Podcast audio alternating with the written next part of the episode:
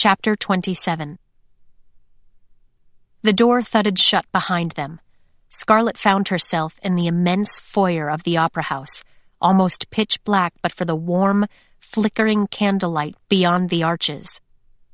The lobby was full of silence and dust and chunks of broken marble along the floor. The dust clogged Scarlet's throat, and she struggled not to cough as she moved toward the light. Her footsteps were shockingly loud in the empty, hollow building as she passed between two massive columns. She gasped. The light was coming from one of two statues that flanked a grand double staircase. It depicted two women draped in billowing fabric atop a pedestal, each holding aloft a bouquet of torches. Dozens of wax candles glowed and flickered, casting a haunting orange film over the lobby. The staircase, carved from red and white marble, was missing random balustrades, and a companion statue to the first was missing her head and the arm that had once held her own candelabra. Scarlet's foot splashed into a puddle and she drew back, first looking down at the broken marble floor, then up. Three stories of balconies rose above, and in their center, where the light barely reached, was a painted ceiling with a square window in its center. The window, it seemed, had long been missing. Hugging herself, Scarlet turned back to Wolf. He lingered between the columns. Maybe they're sleeping, she said, attempting nonchalance. Wolf peeled himself out of the shadows and prowled toward the staircase. His body was as tense as the statues that watched them. Scarlet's gaze darted over the railings above, but she saw no movement, no sign of life, no garbage, no smell of food, no sound of talking or netscreens. Even the sounds of the street had disappeared beyond the massive entry doors. She clenched her jaw, anger flaring up inside her at the sickening sensation of being trapped like a mouse to be preyed upon. Stomping past Wolf, she marched toward the stairs until her toes pressed against the first riser. Hello? she yelled, craning her head. You have visitors! Her words echoed back to her, harsh and defiant. No sound, no alarm. Then, from the silence, a familiar chime. Scarlet jumped at the sound that echoed between the marble pillars, despite being muffled within her pocket. Heart racing, she pulled out the port screen just as the computerized voice began to speak. Com received for Mademoiselle Scarlet Benoit from L'Hospital Joseph Dacuing in Toulouse. Scarlet blinked. A hospital? Hand shaking, she pulled up the com. 30 August 126 TE. This communication is to inform Scarlet Benoit of Rieux France, EF, that at 5.09 on 30 August 126, Luc Armand Benoit of Paris, France, EF, was pronounced dead by on-staff medical practitioner ID number 58279. Presumed cause of death, alcohol poisoning. Please respond within 24 hours if you would like an autopsy to be performed for the cost of 4,500 units. With sympathies, the staff of L'Hôpital Joseph Dacuing, Toulouse. Confusion reigned, her heart thumping erratically. The message didn't want to compute, her brain turning it over and over. She pictured him the last time she'd seen him, raving and tortured and afraid, how she'd screamed at him, told him she never wanted to see him again. How could he be dead? Only 24 hours later.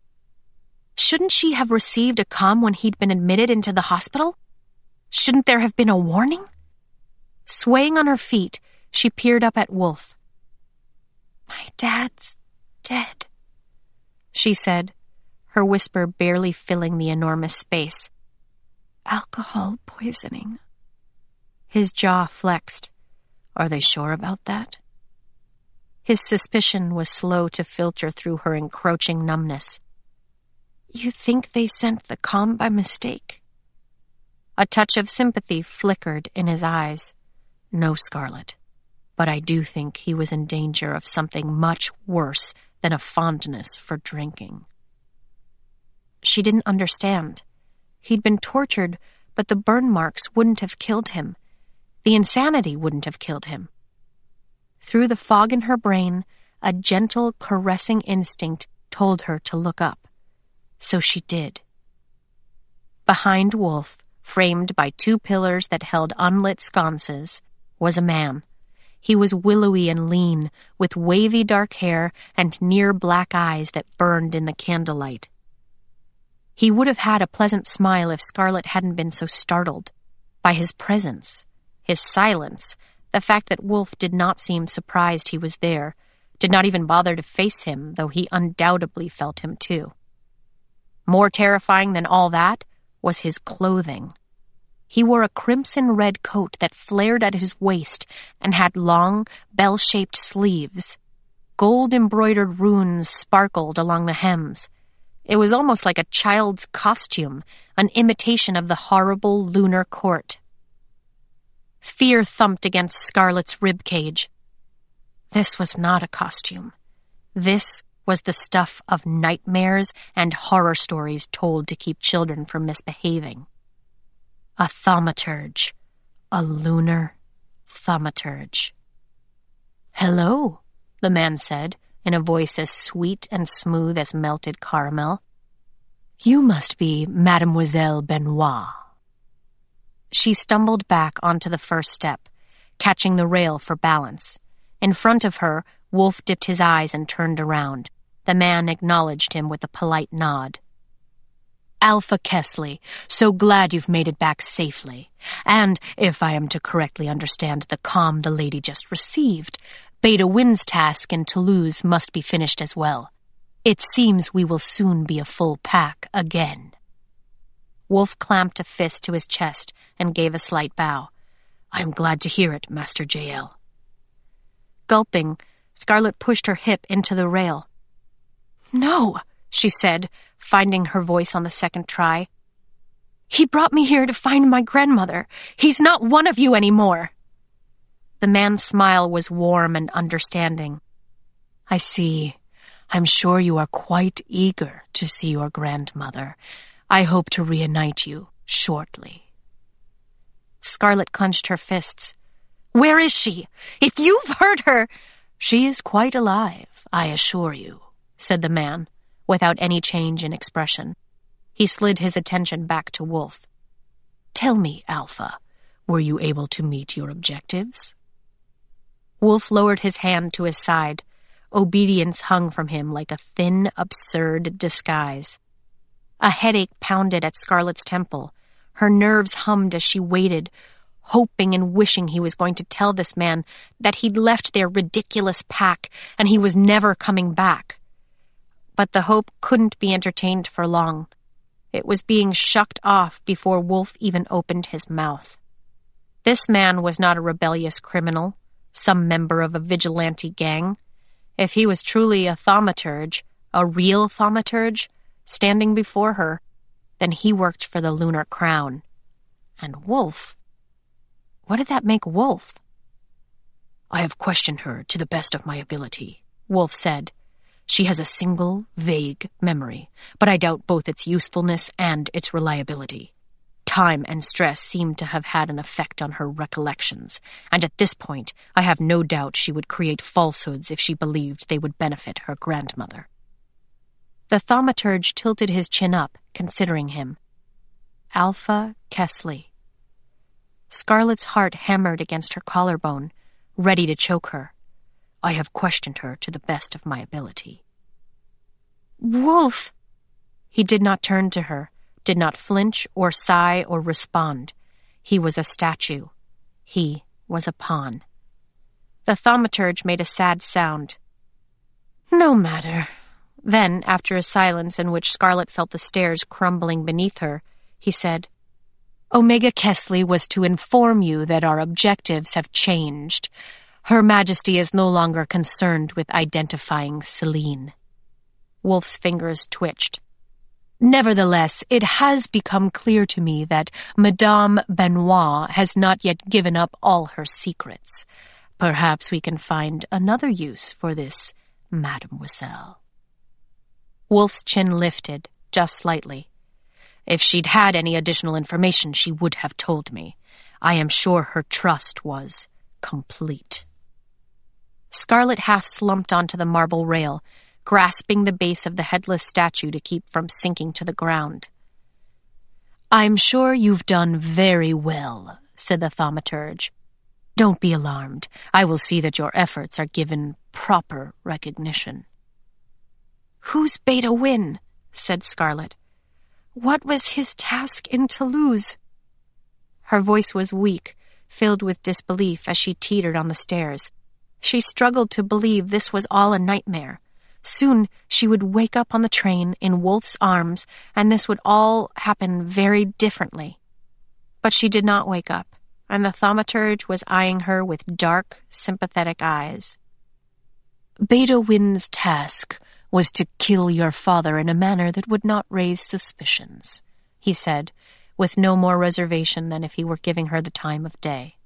I did offer your father a chance. If he had found something useful on Madame Benoit's property, I think I truly would have considered letting him live. Perhaps kept him as a slave.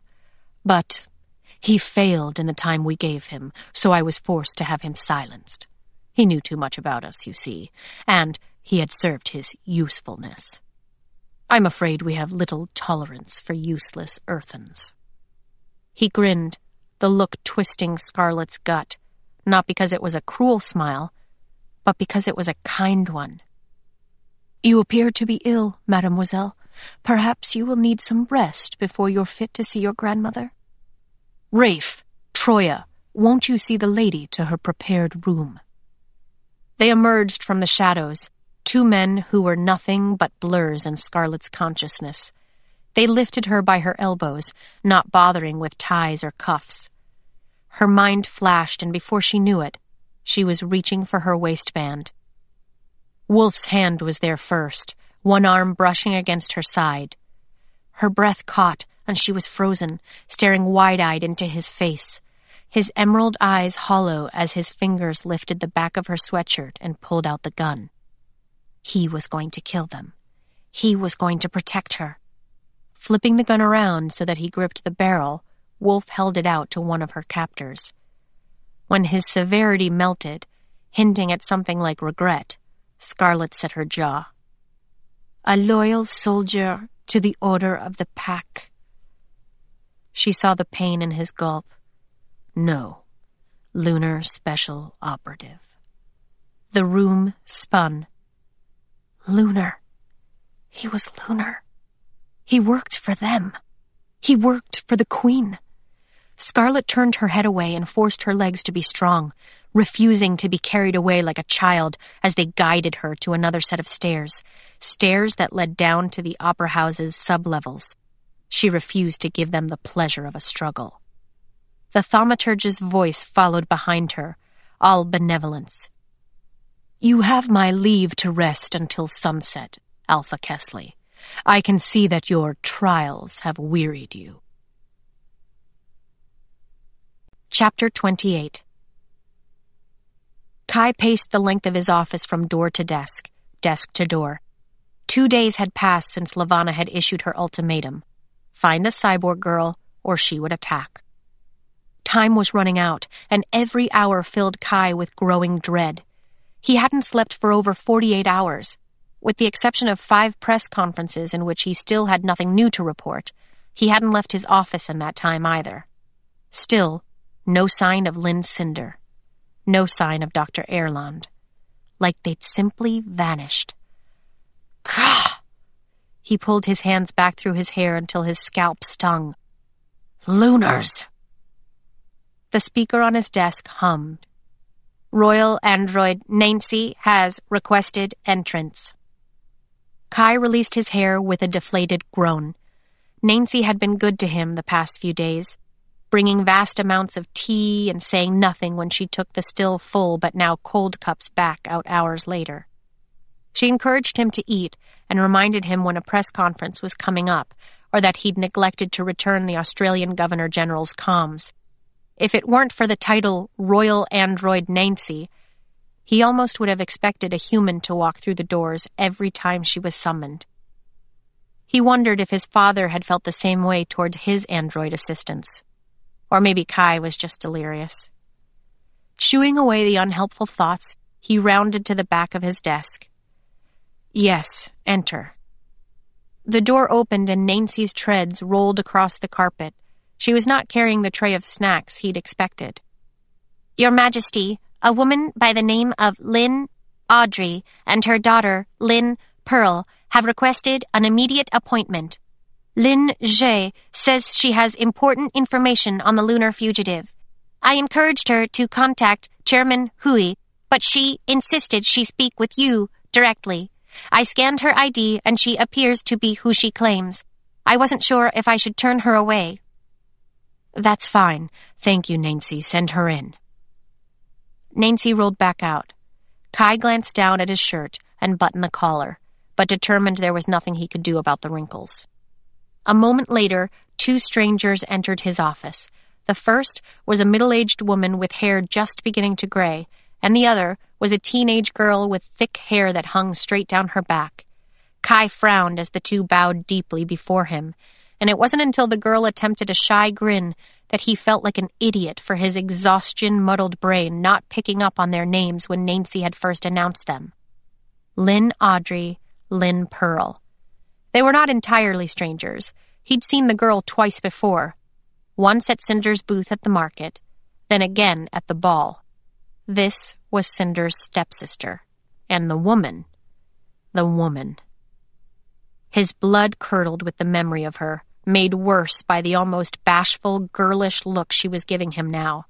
He had seen her at the ball, too, when she'd been about to strike Cinder for daring to attend in the first place. Your Majesty, said Nancy, returning behind them, may I introduce Linh Adri J and her daughter, Linh Pearl May. They each bowed again. Yes, hello, said Kai. You are. I was the legal guardian of Linh Cinder, said Adri. Please forgive the intrusion, Your Imperial Majesty. I understand you are quite busy. He cleared his throat, wishing now he'd left the collar alone. It was already strangling him. Please, sit down, he said, gesturing to the sitting area around the holographic fire. That will be all, Nancy, thank you. Kai moved to claim the chair, determined not to sit beside either of the women. They, in turn, perched straight backed on the sofa so as not to crumple the bows on their kimono style dresses, and folded their hands demurely atop their laps. The resemblance between the two was remarkable, and of course, nothing at all like Cinder, whose skin had always been sun darkened, whose hair was straighter and finer, and who had carried an understated confidence with her even when she was shy and stammering. Kai caught himself before he could smile at the memory of Cinder, shy and stammering. I'm afraid we were not formally introduced when our paths crossed at the ball last week, Linh-jie. Oh, your Imperial Majesty is too kind. Adri, please. I mean, truth be told, I am attempting to distance myself from the ward who now carries my husband's name, and you will, I am sure, remember my lovely daughter. He turned his attention to Pearl. Yes, we met at the market. You had some packages you wished Cinder to store for you? He was glad the girl flushed, and he hoped she was remembering how rude she'd been that day. We also met at the ball, Your Majesty, said Pearl. We discussed my poor sister, my real sister, who recently fell ill and passed away from the same disease that claimed your illustrious father. Uh, yes, I recall. My condolences on your loss. He waited for the expected return of sympathy, but it did not come. The mother was too busy examining the office's lacquered woodwork, the daughter was too busy examining Kai with faux timidity. He tapped his fingers against the chair's arm. My android tells me you have information to impart regarding Linh Cinder? Yes, Your Majesty. Adri drew her attention back to him. Thank you for seeing us on such short notice, but I do have some information that I think could be helpful in your search for my ward. As a concerned citizen, I of course want to do anything I can to assist with the search and ensure she is apprehended before she can do further damage. Of course you do, but forgive me, Linh. I was under the impression you'd already been contacted and questioned by the authorities as part of the investigation. Oh, yes, we both spoke at length with some very nice men, said Adri. But since then, something new has come to my attention. Kai settled his elbows on his knees. Your Majesty, I trust you are familiar with the recorded footage from the quarantines about two weeks ago in which a girl attacked two medroids? He nodded. Of course, the girl who spoke to Chang Sunto, the boy who recovered from the plague. Well, at the time I was very distracted, having just lost my youngest daughter. But since then, I've taken a closer look at the video and I'm convinced that the girl is Cinder. Kai's brow drew together, already replaying the video in his mind. The girl was never clearly seen. The recording was grainy and shaky and only showed glimpses of her back. Really? He mused, trying not to sound speculative. What makes you think that? It's difficult to tell on the video itself, and I would not know for sure, except I was having Cinder's ID tracked that day, as she'd been behaving suspiciously for some time. I know she was near the quarantines that day. Before, I'd thought she was merely attempting to run away from her household duties. But I now see that the little aberration had a much more sinister motive in mind. His eyebrows rose aberration? Adri's cheeks tinted pink. Even that is too kind for her, Your Majesty. Are you aware that she can't even cry? Kai sat back. After a moment, he found that, rather than being disgusted, as Adri clearly expected, he was left merely curious. Really? Is that normal for. for cyborgs? I wouldn't know, Your Majesty, she is the first and, hopefully, the last cyborg I'll ever have the misfortune of knowing. I can't understand why we make cyborgs in the first place. They're dangerous and proud creatures, parading around like they think they're better than everyone else, like they deserve special treatment for their eccentricities. They're nothing but a drain on our hard-working society. Collar beginning to itch, Kai cleared his throat. I see. You said something earlier about evidence that Cinder had been near the quarantines and done something sinister? Yes, Your Majesty. If you'd be so kind as to refer to my ID page, you'll see I've uploaded a video that is rather incriminating. Kai unlatched his port screen from his belt, thinking about the footage from the quarantines as he searched for Adri's page. The video was at the top, a low quality image tagged with the symbol of the Commonwealth's law enforcement androids. What is this? When Cinder wouldn't respond to my comms that day, and I was sure she was fleeing the country, I enacted my right to have her forcibly retrieved. This is the footage from when they found her. Holding his breath, Kai played the video. It was shot from a hovercar, peering down on a dusty street surrounded by abandoned warehouses. And there was Cinder, panting and angry. She raised a clenched fist toward the android. I didn't steal it. It belongs to her family, not to you or anyone else. The camera shook as the hover landed and the android approached her. Scowling, Cinder took half a step back. I haven't done anything wrong. That medroid was attacking me. It was self-defense. Kai watched, shoulders tense as the android rambled on in its monotone voice about the rights of her legal guardian and the Cyborg Protection Act, until finally Cinder assented to come with them, and the video ended. It took a mere four seconds for Kai to pull up the footage of the girl attacking the quarantine medroid, and his grip tightened around the device as he fit the puzzle pieces together. He found himself feeling like a fool for the hundredth time that week. It made sense that it was Cinder. Of course it was Cinder. He had given the antidote just hours before to Dr. Erland, right in front of her. Erland must have passed it to her, and she then gave it to Chang Sunto. And though the cameras had never got a good shot of her, the hasty ponytail and baggy cargo pants matched her perfectly. Gulping, he shut off the video and reattached the port to his belt. What was she talking about that she didn't steal? What belongs to her family? Adri set her mouth in a firm line, deep wrinkles cutting into her upper lip. Something that did indeed belong with her family. With those who would have given proper respect to the deceased. And Cinder mutilated that which was once most precious to me in order to get it. She what? I believe she stole my daughter's ID chip, not minutes after her death. Adri placed a hand on the swath of silk over her abdomen. It churns my stomach to think of, but I know I should have expected it. Cinder was always jealous of both my girls, and so spiteful. Although I could not have imagined her sinking to such a low before, now that I know her true nature, I cannot be surprised by it. She deserves to be found and punished for what she's done. Kai drew away from the venom in her tone and couldn't connect her accusations to his own memories of Cinder. He thought of their paths crossing in the elevator, of her eyes filling with sadness as she spoke of her dying sister, how she'd asked if Kai would save a dance for her in case she miraculously survived.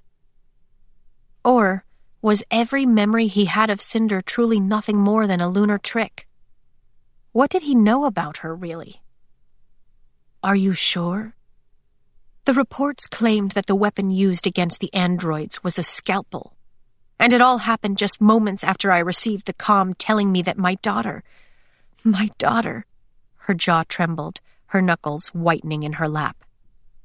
And I can just see her trying to take Peony's identity in that inhuman head of hers. She grimaced. It chills me to think, but it is precisely something she would have done. And you think she could still have the ID chip with her? That, Your Majesty, I cannot say, but it is a possibility.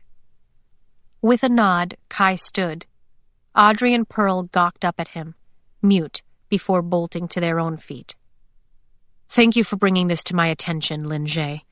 I'll have a tracker set up for the ID immediately. If she has the chip, we will find her. Even as he spoke, he found himself pleading to the stars that Linh Adri was wrong. That Cinder had not taken the ID chip. But that was a stupid wish, an immature wish. He had to find her. And he had only one more day to do it. He had no desire to find out what Levana would do if he failed. Thank you, Your Majesty, said Adri. I only want to know that my daughter's memory won't be tarnished because I was once so generous as to allow that awful girl into my family. Thank you, he started, not sure what he was thanking her for, but it seemed the right thing to say. If we have any further questions, I'll have someone contact you. Yes, of course, Your Majesty, Adri said with a bow.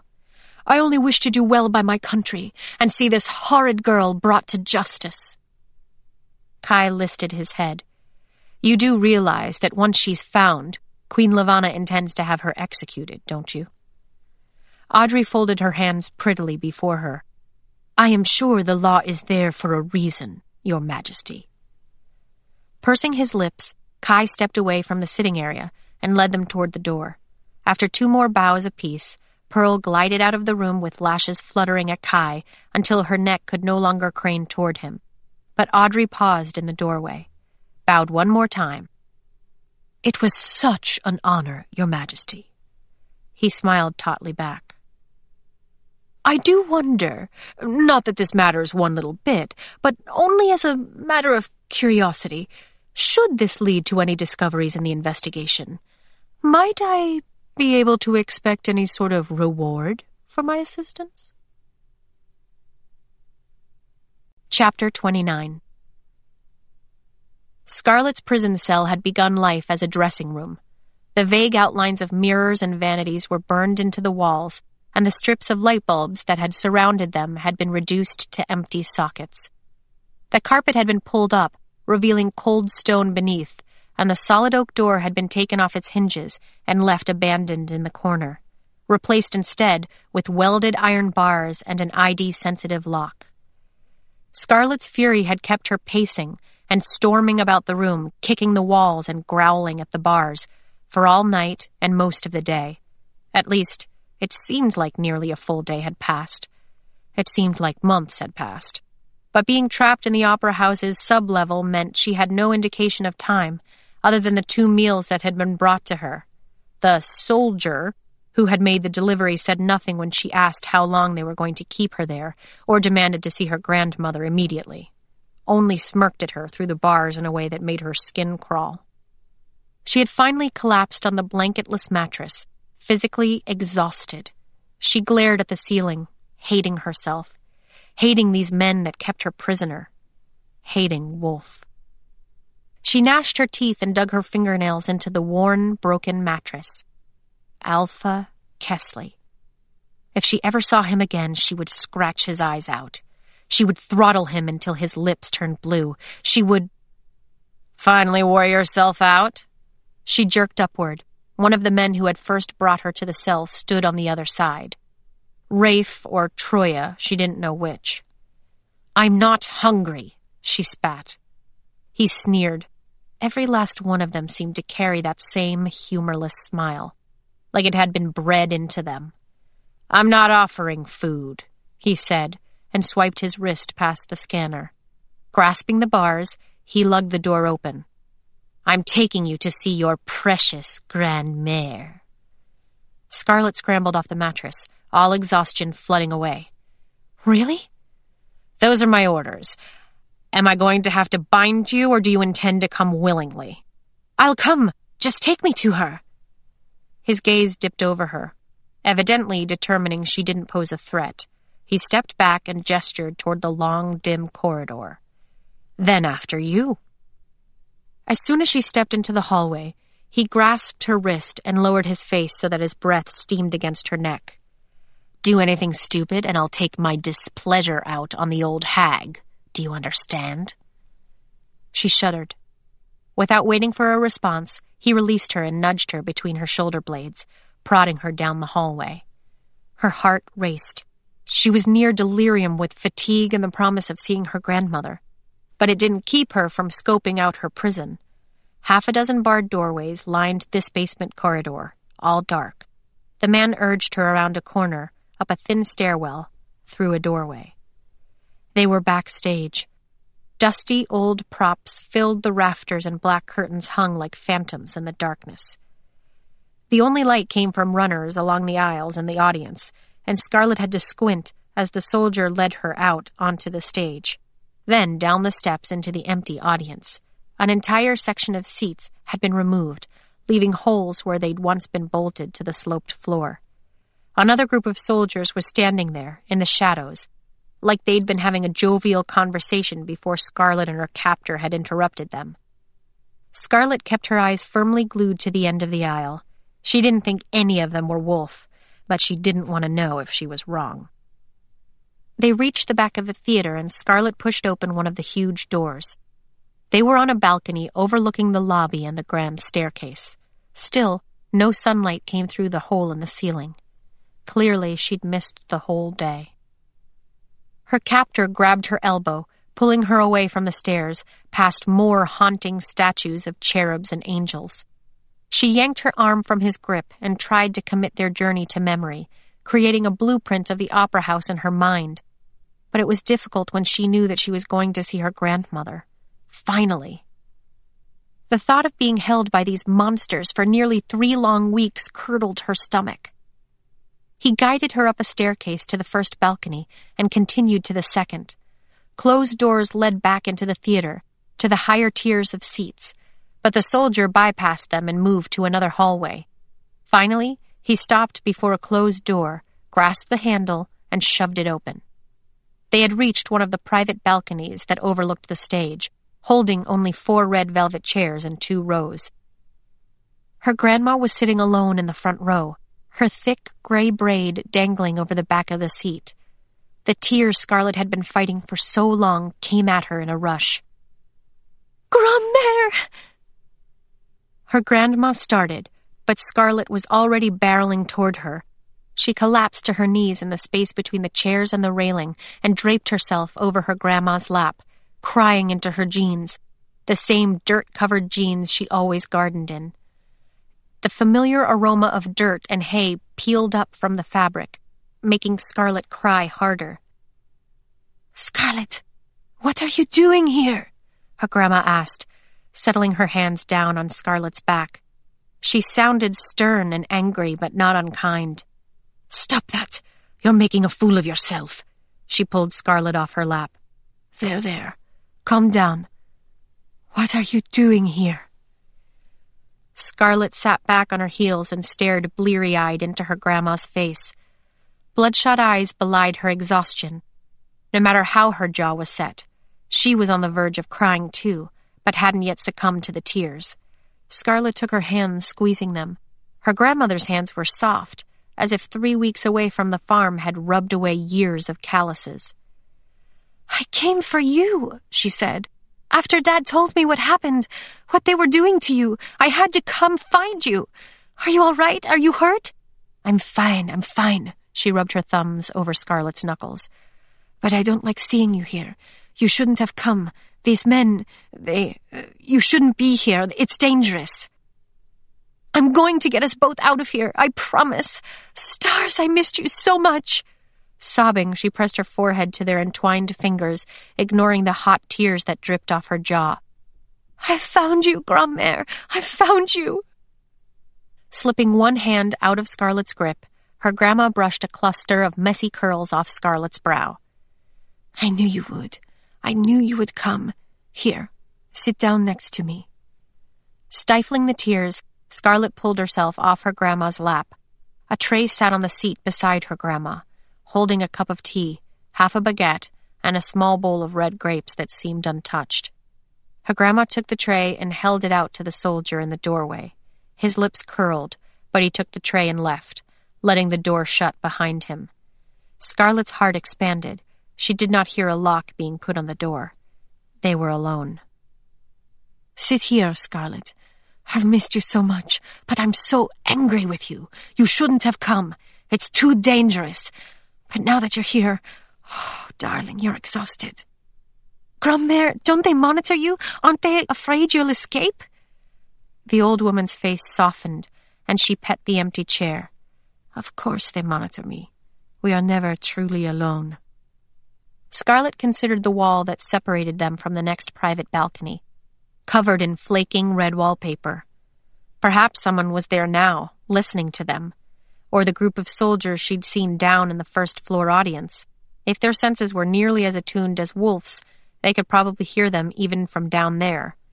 Ignoring the urge to screen obscenities across the void, she lifted herself into the chair and reached for her grandma's hands again, holding them tight.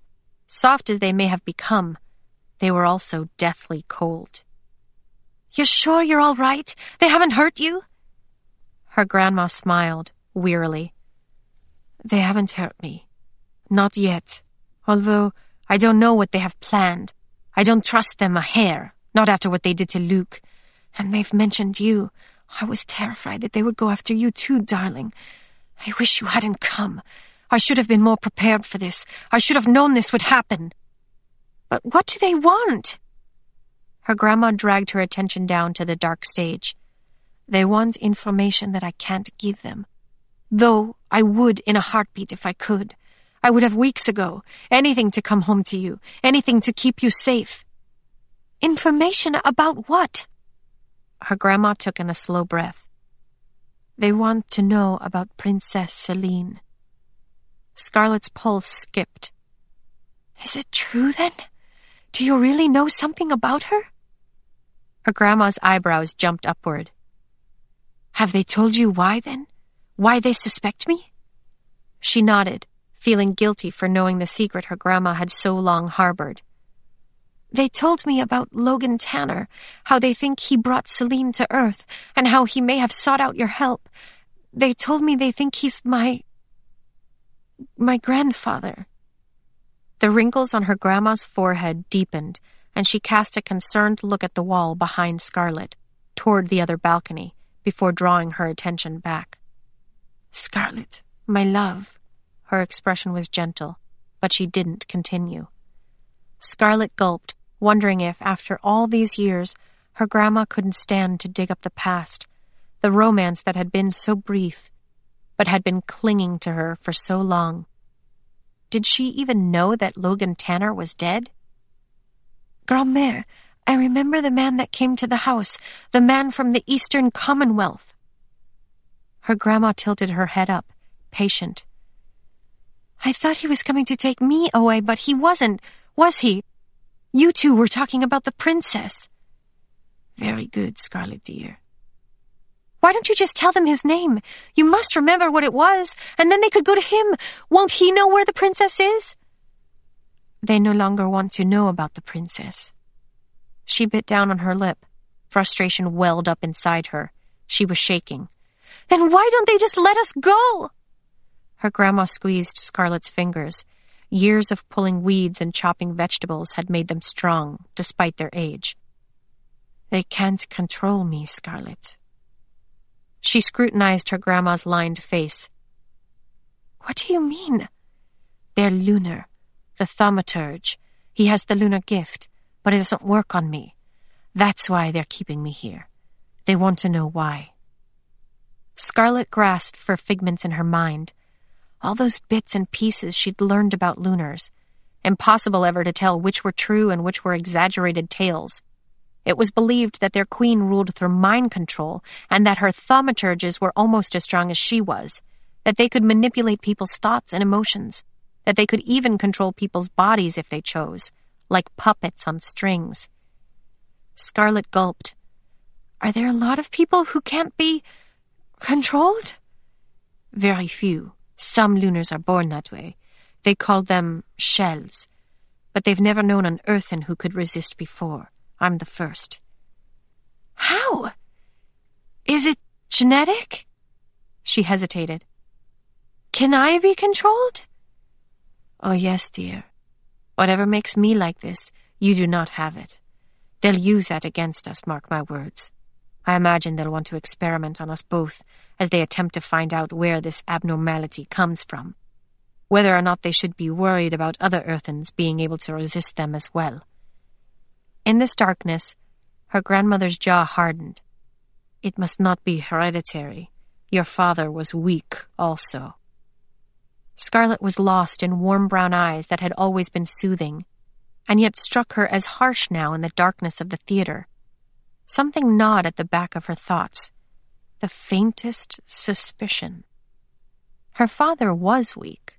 Weak for women, weak for booze, a weak father, a weak man. But her grandmother had never suggested she could think the same of Scarlet.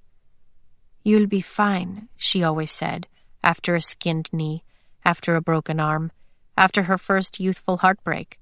You'll be fine because you're strong, like me. Heart thumping, Scarlet lowered her gaze to their intertwined fingers. Her grandmother's very wrinkled, very frail, very soft hands her chest constricted. Lunars could manipulate people's thoughts and emotions, manipulate the way they experienced the very world around them. Gulping, Scarlet pulled away, her grandma's fingers clenched in a brief effort to restrict her, but then let go. Scarlet staggered out of her seat and backed against the rail, staring at her grandmother. The familiar unkempt hair and its always crooked braid, the familiar eyes growing colder as they peered up at her growing wider. She blinked rapidly against the hallucination, and her grandmother's hands grew larger. Repulsion ripped through Scarlet. She gripped the railing to hold herself steady. Who are you? The door at the back of the balcony opened, but instead of her guard, Scarlet saw the thaumaturge's silhouette in the hallway. Very well, Omega. We have learned as much as we can from her. Scarlet faced her grandmother again. A startled cry was wrenched out of her. Her grandmother was gone, replaced by Wolf's brother, Omega Ran Kesley, sat, staring up at her, perfectly at ease. He wore the same shirt she'd seen him in last, wrinkled and flecked with dry mud. Hello, dear. How nice to see you again.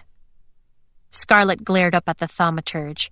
She could make out the whites of his eyes, the draping of his fancy tunic. Where is she? She is alive, for now, and unfortunately remains a mystery. He squinted at Scarlet. Her mind remains impenetrable, but whatever her secret is, she has not passed it on to her son or her grandchild. I would think if it was a mental trick she were using, she would have at least tried to teach it to you, if not to that pathetic drunkard. And yet, if it is genetic, could it be a random trait, or is there a shell in your ancestry? He touched a finger to his lips, analyzing Scarlet like a frog he was about to dissect. Perhaps you won't be entirely useless, though. I wonder how lubricated the old lady's tongue would become if she were to watch as you hammered needles into your own flesh. Fury clawed up her throat, and Scarlet hurled herself at him with a ragged cry, nails scratching at his face. She froze with her fingertips millimeters from his eye sockets, the fury draining away all at once as she collapsed, sobbing uncontrollably on the floor, wondering what was wrong with her. She reached for her hatred again, but it slipped continuously from her mind, like trying to hold on to an eel. The harder she tried, the faster and harder the tears came, choking her, blinding her, all her anger dissolving into hopelessness and misery. Her head filled with self loathing. She was useless, weak, and stupid, and insignificant. She folded in on herself, her cries nearly drowning out the thaumaturge's unimpressed chuckle above her. How unfortunate your grandmother hasn't been so easy to manipulate. It would make all this so much simpler. Her mind hushed, the destructive words slipping back to a far, quiet corner of her thoughts, and the tears faded away with them, like turning a faucet on and off, like toying with a puppet. Scarlet lay crumpled on the floor, gasping. She swiped the mucus from her face. Digging her hands into the carpet, she forced her body to stop trembling and pushed herself up, using the door jamb for support. The thaumaturge's face twisted in that sickeningly charming way he had. I'll have you escorted back to your quarters, he said, his tone all syrupy kindness. Thank you most humbly for your cooperation. Chapter 30 Alpha Zeev Kesley's hard-soled boots clipped harsh against the marble floor as he marched through the lobby, ignoring a handful of soldiers that nodded to him in respect, or perhaps fear. Perhaps even curiosity at the officer who had spent weeks out in the midst of humans, pretending to be one of them. He tried not to think of it. Being back at the headquarters felt like he'd awoken from a dream. A dream that had once sounded like a nightmare but not quite so anymore. He had woken up to a reality much darker. He had remembered who he really was, what he really was. He reached the Lunar Rotunda, an ironic name that had pleased Master Jael greatly. He passed a mirror, pocked and darkened with age, almost not recognizing his reflection with its clean uniform and hair combed neatly back. He snatched his gaze away. He smelled his brother as soon as he stepped into the library, and the hairs on his neck prickled. His pace faltered briefly as he made his way through the wood paneled gallery and into the thaumaturge's private office. It had once been suited for royalty, a room for important high society earthens to muse over the philosophical works of their ancestors. Display cases had once held priceless art, and bookshelves climbed two stories over his head. But the books were all gone now, rescued when the opera house had been taken over by the military, and a musty mildew scent had settled into the pores of the surrounding wood. Jael was seated at a wide desk, made of plastic and metal. It stood stark and dull against the extravagant decor. Ran was there too, leaning against the wall of empty shelves. His brother smiled, almost. Jael stood. Alpha Kesley, thank you for coming at such short notice. I wanted you to be the first to know your brother had made it back safely. I'm glad to see it, he said. Hello, Ran. You were not looking too well last I saw you. Likewise, Zeev, your smell is much improved now that you've washed the human off. Every muscle tightened. I hope there are no hard feelings about what happened in the forest. Not at all. You were playing a role. I understand you did what you had to do. I should not have interfered. No, you shouldn't have. Ran hooked his thumbs over the wide sash around his waist. I was worried about you, brother. You seemed almost confused. As you said, said Zeev, tilting his chin up, I was playing a role. Yes, I should never have doubted you. Nonetheless, it is nice to see you return to your normal self, and that her bullet didn't go deeper. I'd worried when I heard it go off that she may have hit your heart. Ran grinned and turned back to Jael. If we are through here, I'd like to request permission to report to command. Permission granted, said Jael, nodding as Ran saluted him, a fist to his chest.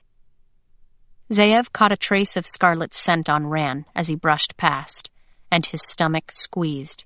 He urged his body to relax, burying the animal instinct to tear out his brother's throat if he found he'd laid one finger on her. Ran lifted his head, expression darkening with a withheld secret.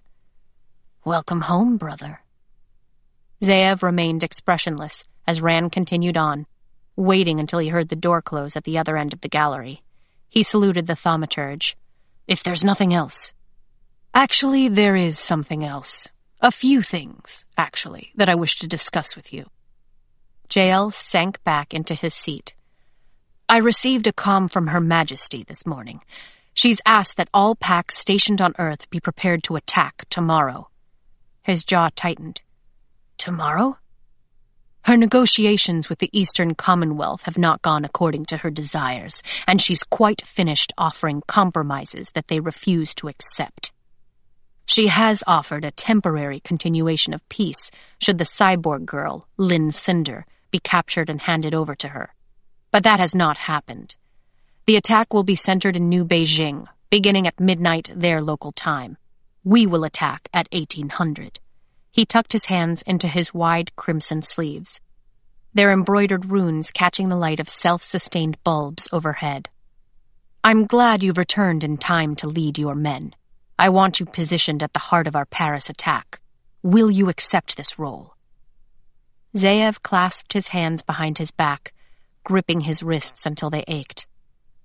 I do not wish to question Her Majesty's motives, but I cannot understand why she is calling us away from our initial objective of finding the princess in order to teach a petty lesson to the Commonwealth. Why the change of priorities? Jael leaned back, studying him. It is not for you to question Her Majesty's priorities. However, I would hate for your mind to be clouded as we head into this important first battle, he shrugged. She is enraged with the escape of this Linh Cinder. Though she may be a mere civilian, she was able to see beyond Her Majesty's glamour, and yet she is not a shell. Zeev couldn't keep the surprise from his face. We are not sure yet if this unusual ability is due to something in her cyborg programming, or if her own lunar gift is exceptionally strong. Stronger than Her Majesty's? We do not know. Jael sighed. What is strange is that this ability of hers to resist our queen is not unlike Madame Benoit's ability to resist me. To find two non-shells with the same skill in such a short period of time is quite remarkable. Unfortunately, I am no closer to determining the reason for Michelle Benoit's ability. I tested her granddaughter an hour ago. She is as malleable as clay so she has not inherited the trait. Behind his back, Alpha Kesley's fists clenched. Still, he couldn't shake her scent from the room, the faintest breath of her dancing beneath his nostrils. So Jael had questioned her, and Ran must have been there too. What had they done? Had she been hurt? Alpha? Yes, he said quickly. I apologize. I thought I sensed the girl. Jael started to laugh, a clear, amused laugh. It was Jael's peculiar warmth that Zeev had always distrusted most. At least the other thaumaturges made no pretense of their ruthlessness, their haughty control of the lesser lunar citizens, and of their soldiers. Your senses are remarkable, Alpha. Without doubt, one of our best. He tapped at his chair before pushing himself up. And your strength of character is unequaled. Your loyalty, your willingness to make sacrifices. I'm sure none of my other men would have gone to the lengths you did to obtain information from Miss Benoit. Gone so above the call of duty. That is precisely why I've chosen you to lead tomorrow's attack. Jael paced to the row of shelves and ran a finger along them, dust collecting pale and gray against his skin. Zeev kept his expression blank, trying not to think what sacrifices Jael thought he had made, so far above the call of duty. But she was there in his mind, the pad of her thumb brushing against his scars, her arms wrapping around his neck. He swallowed hard. Every muscle drew tight against his bones in an effort to block out the memory. Now it's only a question of what to do with the girl. How frustrating that we finally find someone who might lead us closer to Princess Selene just when we no longer have use of the information. Zeev's fingernails bit into his palms. Frustrating seemed laughable. If Her Majesty had changed her focus away from the princess three weeks ago, Scarlet and her grandmother never would have been involved in any of it. And he never would have known the difference. A clamp squeezed in on his chest. But I am optimistic, Jael continued, speaking absently. We may still find a use for the girl if she can persuade her grandmother to talk. The Madame tries to play at ignorance, but she knows why she is able to resist control, I'm sure of it. He fidgeted with the cuff of his sleeve. Which do you suppose will be more important to the old lady? Her granddaughter's life or her own secrets? Zeev had no response. I guess we will see, said Jael, returning to his desk. At least now I'll have some power over her. His lips parted, showing perfect white teeth and a pleasant smile. You still have not answered my question, Alpha. Will you accept the role of leading our most important battle in the European Federation? Zeev's lungs burned. He wanted to ask more, to know more about Scarlet, her grandmother, what Jael would do to her but the questions would not be acceptable. His mission was complete. He no longer had any tie to Mademoiselle Benoit. He clasped a fist to his chest. Of course, Master Jael. It would be an honor. Good. Opening a drawer, Jael pulled out a plain white box and slid it across the desk. On that, we've just received this shipment of ID chips from the Paris quarantines. I hope it won't be too out of your way to take them down for wiping and reprogramming. I want them to be ready for the new recruits I expect to arrive tomorrow morning. He tilted back in his chair. We will want as many soldiers available as we can manage.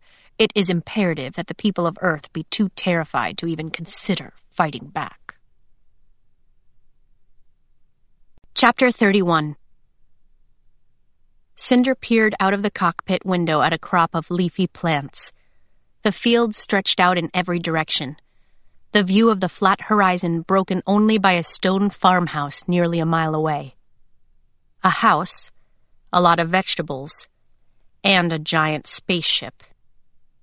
This isn't conspicuous at all. At least we're in the middle of nowhere, said Thorn, peeling himself out of the pilot's seat and sliding on his leather jacket. If anyone calls the police, it will take them a while to get here. Unless they're already on their way, Cinder muttered.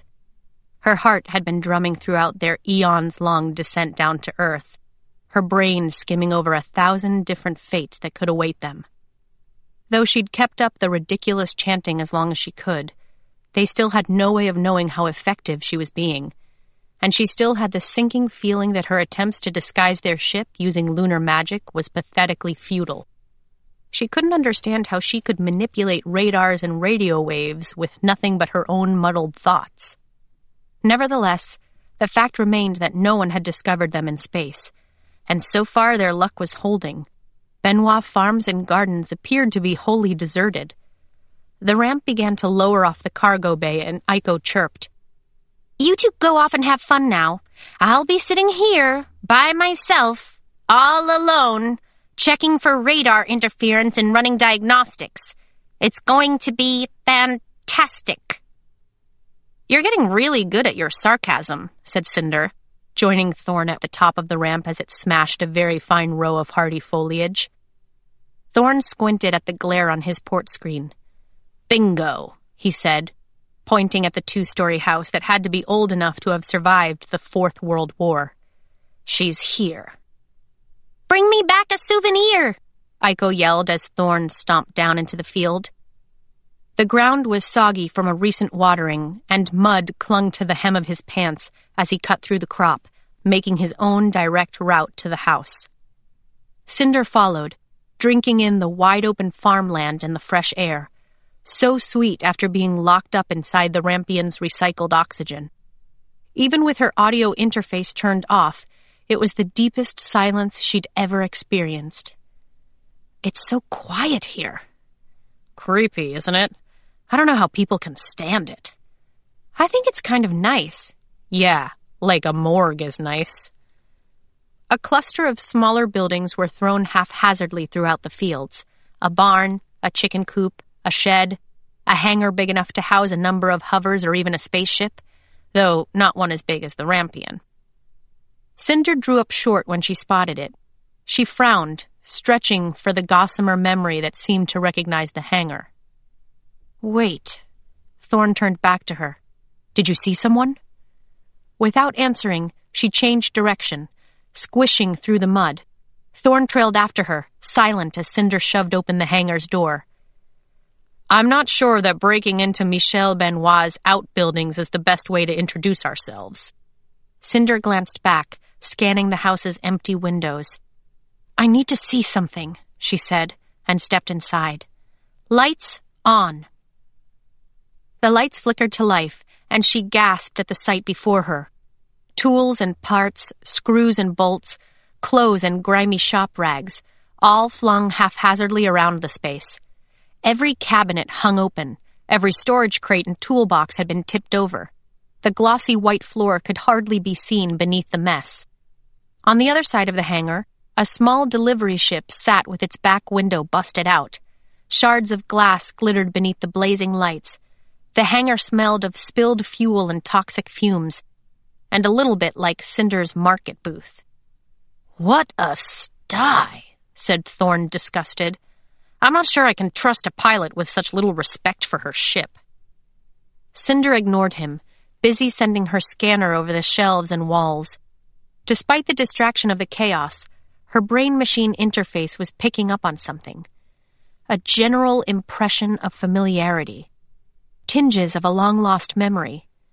The way the sun angled in from the door, the combined smells of machinery and manure, the crisscrossed pattern of the exposed trusses. She paced across the concrete, crunching through the debris. She moved slowly, lest the ghost of familiarity vanish. Uh, Cinder? said Thorn, glancing back toward the farm. What are we doing here? Looking for something. In this mess? Good luck with that. She found a small plot of empty concrete and stalled, thinking, examining, knowing she'd been there before. In a dream, in a daze. She noticed a thin metal cabinet painted a putrid brown, where three jackets hung on a rod. They all had insignias from the EF military embroidered on their sleeves. Squaring her shoulders, Cinder picked her way toward it and pushed the jackets to the side. Really, Cinder? said Thorn, coming up beside her. This is not the time to be worried about a change of clothes. Cinder barely heard him over the ticking in her head. The mess was no coincidence. Someone had been there, and they'd been looking for something. They'd been looking for her. She wished the realization hadn't struck, but there was no dismissing it. Crouching in the front of the cabinet, she slid her hand against the back corner until it brushed against the handle she'd known would be there. Painted the same color brown, it was invisible in the shadows. It would never be noticed unless a person knew to look. And she knew, because she'd been there. Five years ago, in a state of drugged up delirium that she'd always mistaken for a dream. She'd emerged in this spot, every joint and muscle aching from the recent surgeries. Crawling slowly out of endless darkness and blinking, as if for the first time, into a dizzily bright world. Cinder braced herself against the cabinet and pulled. The secret door was heavier than she'd expected, made of something much sturdier than tin. She heaved it up on hidden hinges and let it slam down on the concrete floor. A cloud of dust billowed up on all sides. A square hole gaped up at them. A ladder of plastic rungs was drilled into the foundation, leading to a secret sublevel. Thorn bent over, planting his hands on his knees. How did you know that was there? Cinder couldn't tear her gaze away from the hidden passageway. Unable to voice the truth, she said simply, Cyborg vision. She descended first, releasing her flashlight as she was hit with thick, stale air.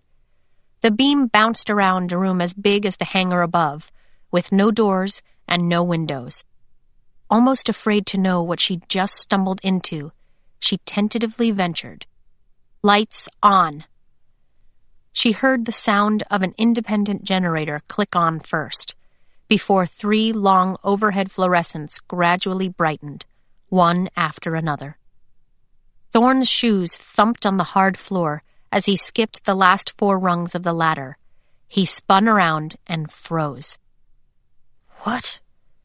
What is this? Cinder couldn't answer. She could barely breathe. A tank sat in the center of the room, about two meters long with a domed glass lid. A collection of complex machines stood around it life monitors, temperature gauges, bioelectricity scanners. Machines with dials and tubes, needles and screens, plugs and controls. A long operating table against the far wall held an array of movable lights sprouting from each end like a metal octopus and beside it, a small rolling table with a near empty jug of sterilizer and an assortment of surgical tools scalpels, syringes, bandages, face masks, towels. On the wall were two blank netscreens. As much as that side of the secret chamber imitated an operating room, the opposite side more closely resembled Cinder's workshop in the basement of Audrey's apartment building, complete with screwdrivers, fuse pullers, and a soldering iron.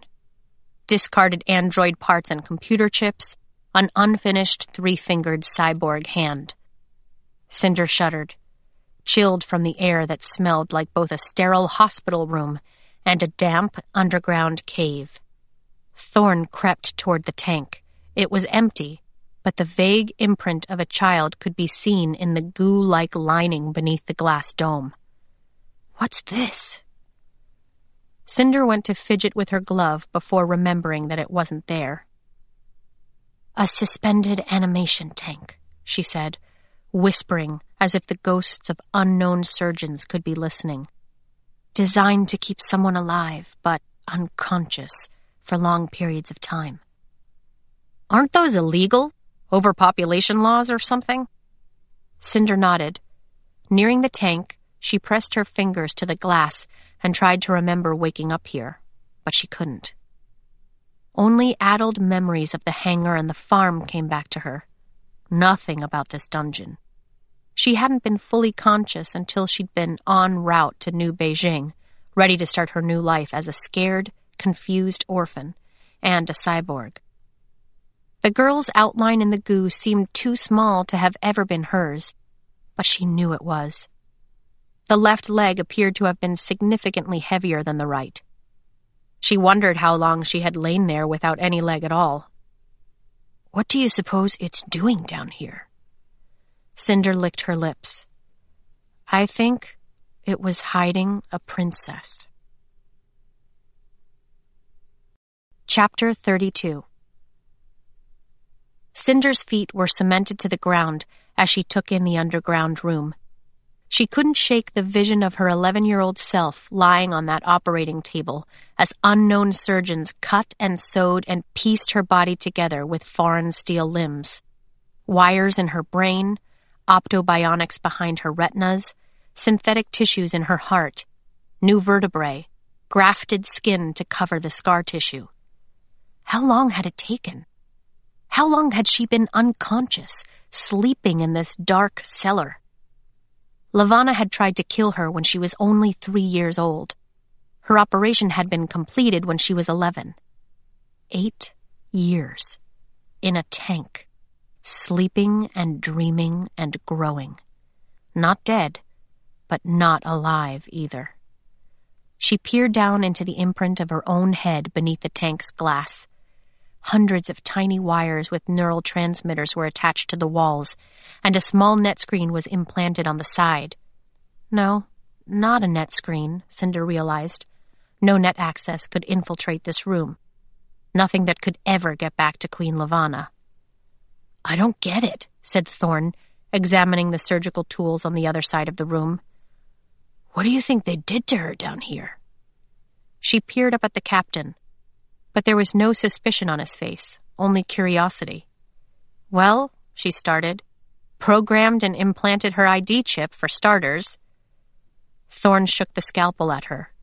Good thinking. Of course, she wouldn't have had her own when she came to Earth. He gestured at the tank. What about all that? Cinder gripped the tank's edges to steady her hands. Her burns would have been severe, even life threatening. Their priority would have been keeping her alive and also keeping her hidden. Suspended animation would solve both problems. She tapped a finger on the glass. These transmitters would have been used to stimulate her brain while she was sleeping. She couldn't receive life experience or learn like a normal child, so they had to make up for it with fake learning, fake experiences. She bit her lip, silencing herself before she mentioned the netlink they planted in the princess's brain that made for an efficient way to learn when she was finally awake, without being any the wiser that she should have known these things anyway.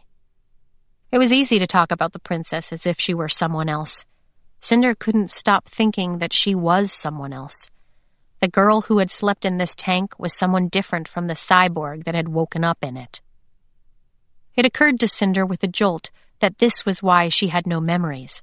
Not because the surgeons had damaged her brain while inserting her control panel, but because she had never been awake to make memories in the first place. If she thought back, could she grasp something from before the coma? Something from her childhood?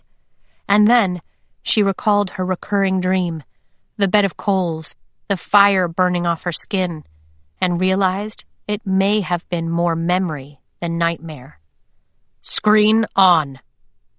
Both screens over the operating table brightened at Thorn's command. The one on the left output a holograph of a torso from the shoulders up, spinning and flickering in the air. Cinder's heart jolted, thinking it was her until she took in the second screen. Patient Michelle Benoit. Operation Spinal and Nervous System. Bioelectricity Security Block. Prototype 4.6. Status Complete. Cinder approached the holograph. The shoulders were slender and feminine, but nothing could be seen above the line of her jaw. What's a bioelectricity security block? Cinder pointed at the holograph as it spun away from her, and a dark square spot appeared on the spine, just beneath her skull. This, I had one implanted too, so I wouldn't accidentally use my lunar gift when I was growing up. In an earthen, it makes it so you can't be brainwashed by lunars. If Michelle Benoit did have information about Princess Selene, she would have had to protect herself in case she ever fell into lunar hands. If we have the technology to nullify the lunar's craziness, why doesn't everyone have one of these? A wave of sadness washed over her. Her stepfather, Linh Garan, had invented the bioelectricity block, but he'd died of the plague before seeing it past the prototype stage. Though she'd barely known him, she couldn't help feeling that his life had been cut far too short. How different things could have been if he'd survived, not only for Pearl and Peony, but for Cinder, too. She sighed, tired of thinking, and said simply, I don't know why. Thorn grunted. Well, this proves it, doesn't it? The princess really was here. Cinder scanned the room again, her attention catching on the table of mechanics, the tools that had made her cyborg. Thorn either hadn't noticed them or hadn't yet figured out what they would have been used for. The confession settled on the tip of her tongue. Maybe he should know. If she was going to be stuck with him, he deserved to know who he was traveling with, the true danger she'd put him in. But before she could speak, he said, Screen, show Princess Selene. Cinder spun back around, pulse rushing, but it was not an 11 year old version of herself that greeted her. What she saw was hardly recognizable as human at all. Thorn stumbled back, clapping a hand to his mouth. What the? Cinder's stomach heaved once before she shut her eyes, tempering the revulsion. She swallowed hard and dared to look at the screen again. It was the photo of a child. What was left of a child. She was wrapped in bandages from her neck to the stump of her left thigh. Her right arm and shoulder were uncovered, showing the skin that was gouged bloody red in spots, bright pink and glossy in others. She had no hair, and the burn marks continued up her neck and across her cheek. The left side of her face was swollen and disfigured. Only the slit of her eye could be seen, and a line of stitches ran along her earlobe before cutting across to her lips. Cinder raised trembling fingers to her mouth, smoothing them over the skin. There was no scar, no sign of these wounds only some scar tissue around her thigh and wrist where the prosthesis had been attached. How had they fixed her? How could they possibly fix this? But it was Thorn who asked the true question. Who would do this to a child? Goosebumps covered Cinder's skin. There was no memory of the suffering those burns must have caused her. She couldn't connect the child with herself. But Thorn's question lingered haunting the cold room. Queen Levana had done this. To a child, barely more than a baby. To her own niece. And all so she could rule. So she could claim the throne. So she would be queen. Cinder clenched her fists at her sides, her blood boiling. Thorn was watching her, his expression equally dark.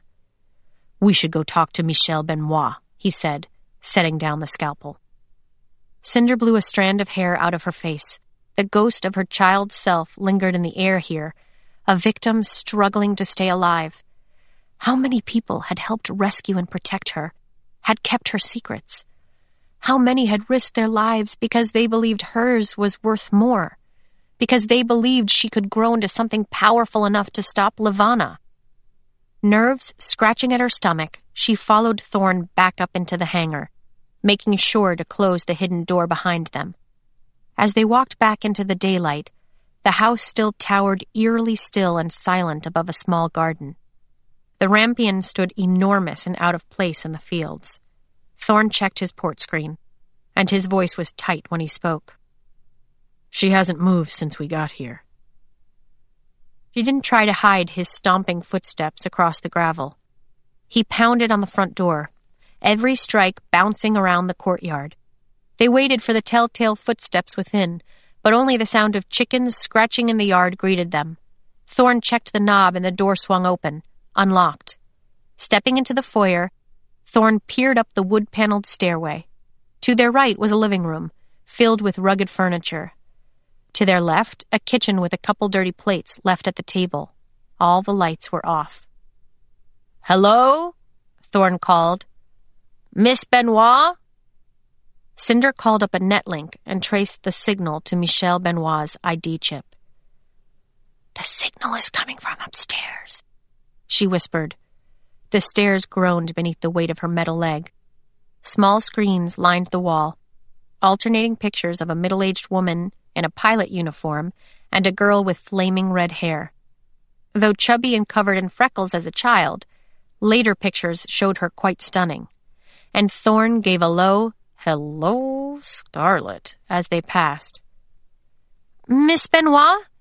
Cinder called again. Either the woman was a very deep sleeper, Or they were about to stumble across something that Cinder was sure she didn't want to see. Her hand shook as she pushed open the first door off the stairs, preparing herself not to scream if she spotted a decaying body sprawled across the bed. But there was no body. The room was in upheaval just as the hangar had been. Clothes and shoes, trinkets and blankets, but no human being. No corpse. Hello? Glancing around the room, Cinder spotted the vanity beside the window and her heart fell.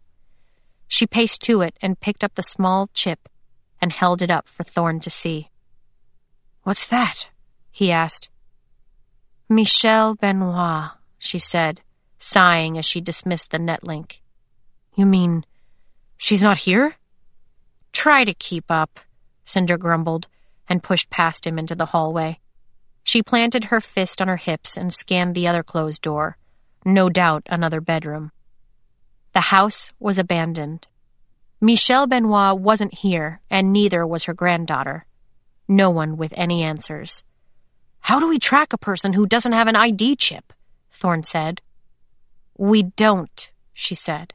That's the whole point of removing it. We should talk to the neighbors. They might know something. Cinder groaned. We're not talking to anyone. We're still fugitives, in case you've forgotten. She stared at the rotating pictures. Michelle Benoit and a young Scarlet kneeling proudly beside a freshly planted vegetable bed. Come on, she said, dusting her hands as if she was the one who'd been digging in the dirt. Let's get out of here before the rampion attracts any attention.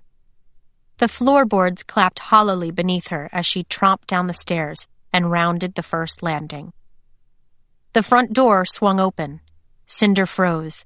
A pretty girl with honey blonde curls froze in front of her.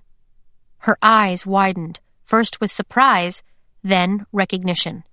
They fell to Cinder's cyborg hand, and the color drained from her cheeks. Bonjour, mademoiselle, said Thorn. The girl glanced up at him. Then her eyes rolled back into her head, and she collapsed onto the tile floor. Chapter 33 Cinder cursed and glanced back at Thorn, but he only shrugged. She turned back to the fainted girl. Her head was bent at an awkward angle against an entry table. Her feet splayed across the doorway. Is it her granddaughter? Cinder asked, even as her scanner was connecting the measurements of the girl's face to the database in her brain and coming up with nothing. Scarlet Benoit it would have recognized. Never mind, she said, and inched toward the girl's prone body. She nudged the table out of the way, and the girl's head thumped onto the tiles. Creeping over, Cinder peered out the front door. A beat up hover sat in the courtyard. What are you doing? said Thorn. Looking. Cinder turned around to see Thorn stepping into the foyer, eyeing the girl with mild curiosity. She seems to be alone. A wicked grin spread across his face. We should take her with us. Cinder glared. Are you crazy? Crazy in love. She's gorgeous. You're an idiot. Help me carry her into the living room. He made no argument, and a moment later the girl was swooped up in his arms without Cinder's help. Here, on the couch. Cinder bustled ahead of him and rearranged a few faded pillows. I'm good like this. Thorn shifted his arms so the girl's head fell against his chest, her blonde curls clinging to the zipper of his leather jacket. Thorn, put her down. Now. Muttering something to himself, he laid the girl down and meticulously arranged her shirt to cover her bare stomach, and then moved down to more comfortably position her legs when Cinder grabbed him by the back of his collar and hauled him to his feet. Let's get out of here, she definitely recognized us. The moment she wakes up, she'll have a comm to the police. Thorn pulled a port screen out of his jacket pocket and handed it to Cinder. What's that? Her port? I took it off her while you were busy panicking. Cinder snatched the port screen away and shoved it into the side pocket of her military cargoes. Still, it won't be long before she tells someone, and if they come to investigate and realize we were looking for Michelle Benoit, and then they'll be looking for Michelle Benoit, and maybe I should disable her hover before we go. I think we should stay and talk to her. Maybe she'll know where to find Michelle. Stay and talk to her? And give her even more leads about how to track us? That's the stupidest thing I ever heard. Hey, I liked my idea of bringing her along, but you already vetoed that idea, so now I'm resorting to plan B, which is to interrogate her. And I am really looking forward to it. I used to play a game called Interrogation with one of my old girlfriends where we. That's enough. Cinder raised her hand, silencing him. This is a bad idea. I'm leaving now. You can stay here with your girlfriend if you like. She marched past him. Thorn stayed on her heels. Now that was definitely jealousy, I heard. A whimper stopped them both halfway to the door, and they turned to see the girl's eyelashes fluttering open. Cinder cursed again and tugged Thorn toward the entryway, but he didn't budge. After a moment, he peeled himself out of her grip and meandered back into the living room. Terror flashed over her face and she sat up, pushing herself against the arm of the sofa. Don't be alarmed, said Thorn. We're not going to hurt you. You're those people from the netscreens, the fugitives, she said in an endearing European accent. She gaped at Cinder. You're the. the. Escaped lunar cyborg fugitive? Thorn offered. The last bit of color drained from the girl's face. Cinder prayed for patience. Are. are you going to kill me? No, no, no, no, of course not. Thorn slid himself onto the other end of the sofa. We just want to ask you a few questions. The girl gulped. What's your name, love? She chewed on her lower lip, eyeing Thorn with a mixture of distrust and mild hope. Émilie? She breathed, barely audible.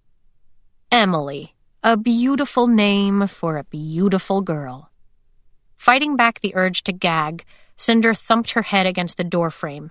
It brought the girl's attention back to her, and Émilie shriveled away in fear again. Sorry, said Cinder, holding out both hands. Uh, it's really nice to meet. Émilie broke into hysterical crying. Her focus latched onto Cinder's metal hand. Please don't kill me. I won't tell anyone I saw you. I promise. Just please don't kill me. Jaw dropping, Cinder stared at the offensive limb for a second before realizing it wasn't her cyborg half that the girl was afraid of. It was the lunar in her. She glanced at Thorn, who was glaring accusations at her, before throwing her arms into the air. Fine, you take care of it, she said and marched out of the room. She sat down on the stairs where she could hear Thorn trying to calm the girl while keeping an eye on the road through the front window. She folded her elbows on top of her knees and listened to Thorn cooing and Émilie's sobs and tried to rub away an oncoming headache. Once people had looked at her with revulsion. Now people were terrified of her. She wasn't sure which was worse. She wanted to scream to the world that it wasn't her fault she was this way. She'd had nothing to do with it. It surely wouldn't have been her choice if one had been given to her. Lunar, cyborg, fugitive, outlaw, outcast. Cinder buried her face in her arms and urged the swirling injustices away.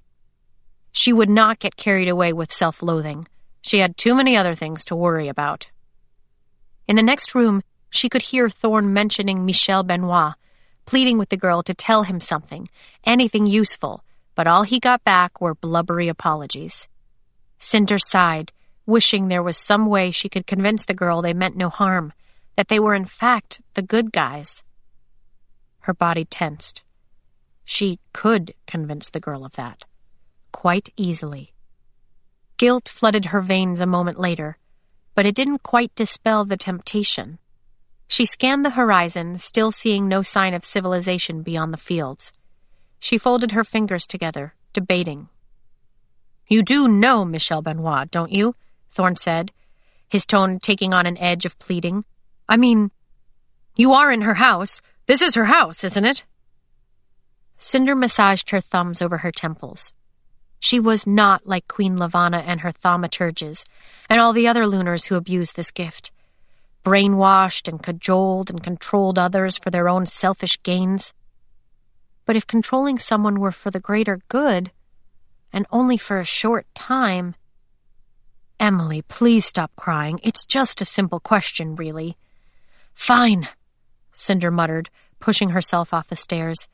It's for her own good, after all. Taking in a breath to dispel the guilt, she stepped back into the living room. The girl's gaze whipped toward her, eyes puffed. She cowered away. Cinder forced herself to relax and let the gentle tingle slip down her nerves, thinking kind, friendly, welcoming thoughts. We're your friends, she said. We're here to help you. Émilie's eyes brightened. Émilie, can you tell us where Michelle Benoit is? A last tear slipped unnoticed down Émilie's cheek. I don't know where she is. She disappeared three weeks ago. The police never found anything. Do you know anything about her disappearance? It happened in the middle of the day when Scarlet was out doing her deliveries. She didn't have a hover or a ship. She didn't seem to take any belongings with her. Her ID chip had been removed and left behind, along with her portscreen. It took all of Cinder's focus to maintain the aura of friendliness and trust when disappointment started to settle in. But I think Scarlet may have known something. Cinder perked up. She was going to look for her. She left a couple days ago and asked me to watch the farm. It seemed she had some lead, but she didn't tell me what it was. I'm so sorry. Have you heard from Scarlet since? asked Thorn, leaning forward. Émilie shook her head. Nothing. I'm worried about her, but she's a tough girl. She'll be all right. Her expression brightened like a child's. Have I helped? I want to help. Cinder flinched at the girl's eagerness. Yes, you helped. Thank you. If you think of anything else. One more question, said Thorn, holding up a finger. Our ship is in need of some repairs. Are there any good part stores nearby? Chapter 34 Scarlet's sleep was restless, filled with thaumaturges and prowling wolves. When she managed to pull herself from the daze, she saw that two trays of food had been left for her. Her stomach growled upon seeing them, but she ignored it. Instead, rolling over and curling up on the filthy mattress. Many years ago, someone had sketched their initials on the dressing room wall, and Scarlet traced her fingertips over them. Were they the work of a rising opera star in the Second Era, or a prisoner of war? Had they died in this room? She leaned her forehead against the cool plaster. The scanner beeped in the hallway, and the door clanked open. Scarlet rolled onto her back and froze. Wolf was standing in the doorway, having to duck his head to keep from hitting the frame. His eyes pierced through the darkness, but they were the only thing about him that hadn't changed. His once messy, spiky hair had been combed off his brow, making his handsome features appear too sharp, too cruel. He washed the dirt from his face and now wore the same uniform she'd seen on the other soldiers a Marine's shirt and rune decorated guards on his shoulders and forearms. A series of belts and sashes held empty holsters. She briefly wondered if Wolf preferred to fight without weaponry, or if he simply hadn't been allowed to bring any guns into her cell. She leaped off the bed, instantly regretting it as the world tilted beneath her and she had to brace herself against the wall. Wolf remained silent, watching, until their gazes clashed across the room, his dark and expressionless, hers growing more hateful, more angry by the second. Scarlet. A hint of struggle crossed his face. Her revulsion tore through her, and she screamed. She had no memory of crossing the room, but the crunch of her fists as they struck his jaw, his ear, his chest, thundered up her arms. He allowed her five strikes with nothing more than a grimace before stopping her. He caught her wrists mid swing, holding them fast against his stomach. Scarlet reeled back and aimed her heel for his kneecap, but he whipped her around so fast she lost balance and found herself facing away from him, her arms locked in his grip. Let go of me! she screeched, aiming her foot for his toes, stomping and screaming and thrashing but if she hurt him, he showed no sign of it. She craned her neck and snapped her teeth, though she had no hope of actually biting him. Instead, with a painful twist of her neck, she managed to land a gob of spit on his jaw. He flinched again, but didn't release her, didn't even look at her. You traitor! You bastard! Let go of me! She lifted her knee for another backward kick when he obeyed, releasing her. She collapsed forward with a yelp. Scarlet scurried away, clenching her jaw. Her knees throbbed, and she had to use the wall to pull herself back to standing. She swung around to face him, her stomach roiled as she was sure she would be sick with loathing and disgust and fury. What? she yelled. What do you want? Wolf scrubbed the spit from his chin with his wrist. I had to see you. Why? So you could gloat over what a fool you made me out to be? How easy it was to convince me that you. A shudder ripped through her. I can't believe I let you touch me. She squirmed, wiping her hands down her arms to dispel the memory. Go away! Just leave me alone! Wolf didn't move and didn't speak again for a long time. Spinning away, Scarlet crossed her arms over her chest and glared at the wall, shaking. I lied to you about a lot of things, he finally said. She snorted. But I meant every apology. She scowled, seeing bright spots on the wall. I never wanted to lie to you, or frighten you, or. And I tried in the train. Don't you dare! She faced him again, digging her nails into her arms to keep from lashing out and making an idiot of herself again. Don't you even think about bringing that up or trying to justify what you did to me, what your people have done to my grandmother.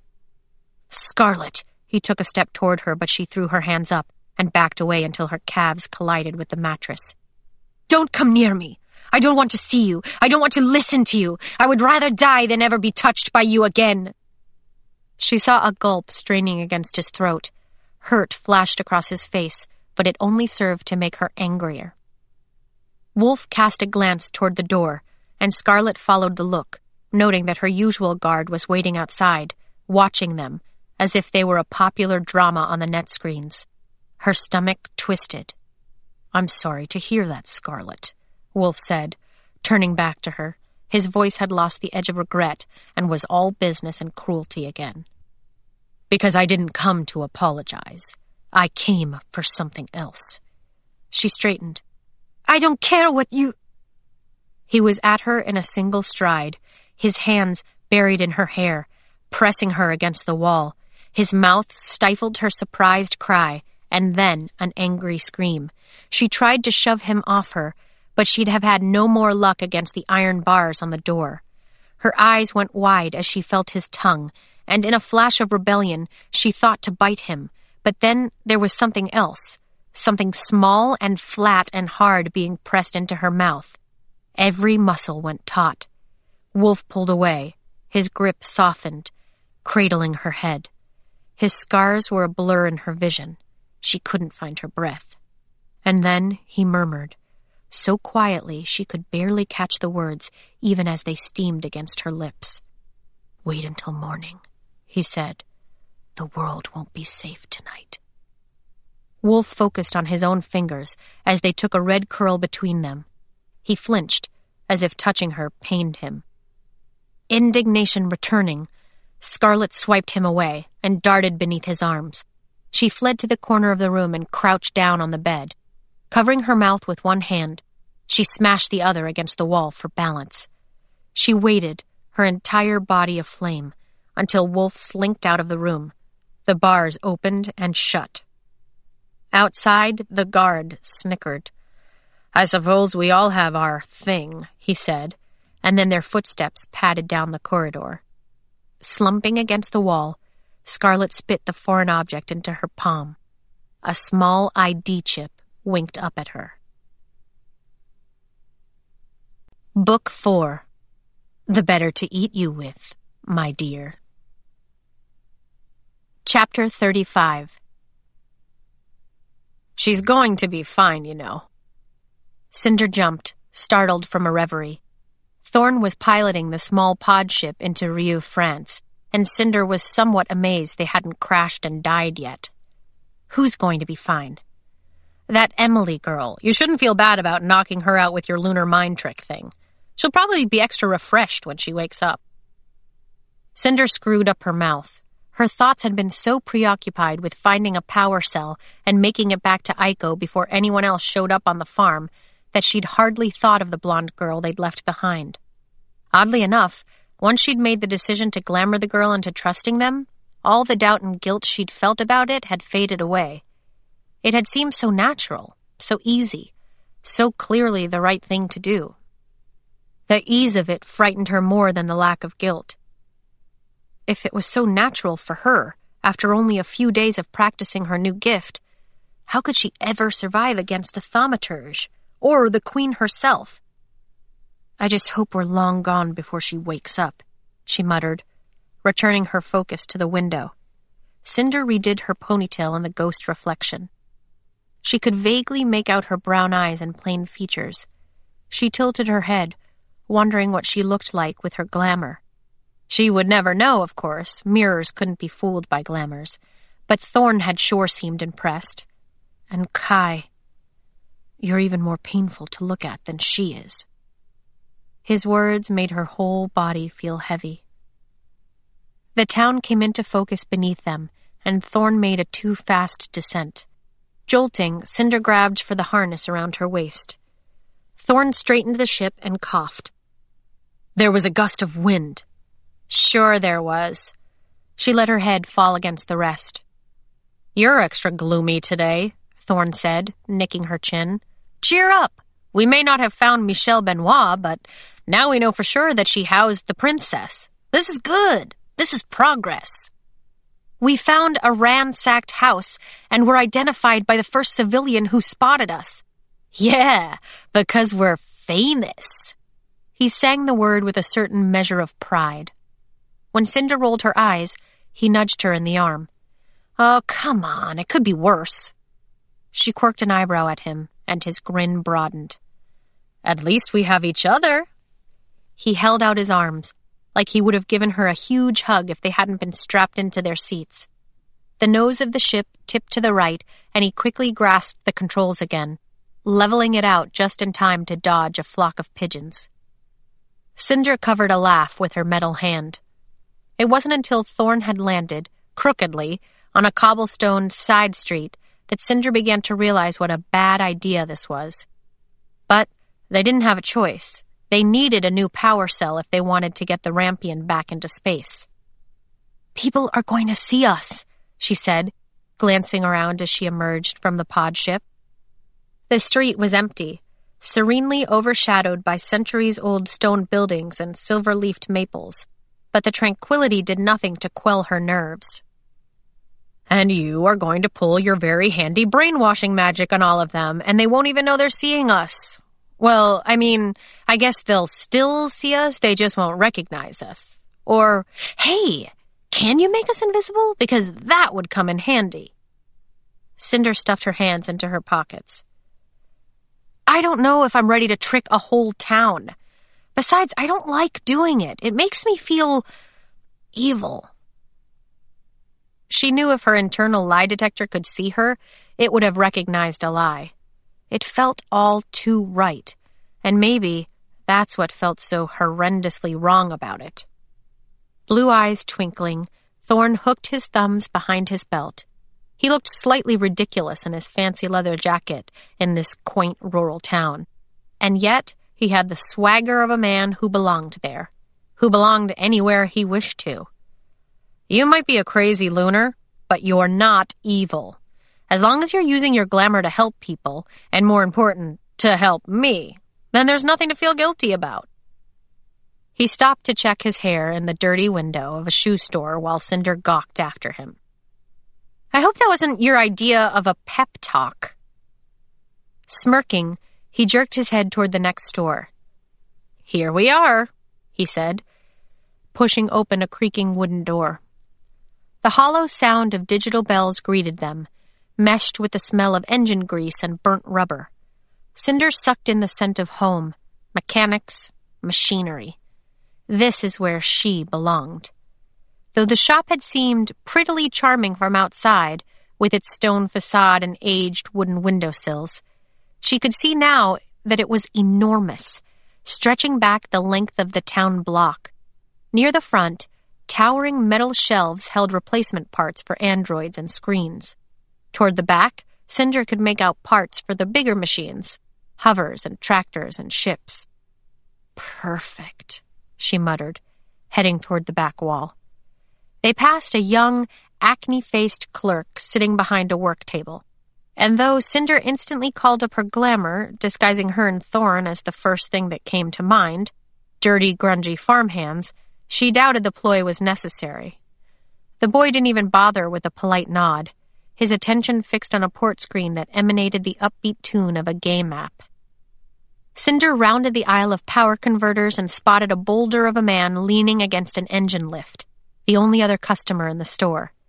His attention was focused on picking at his nails instead of browsing the shelves, and when he met Cinder's gaze, it was with a taunting smirk.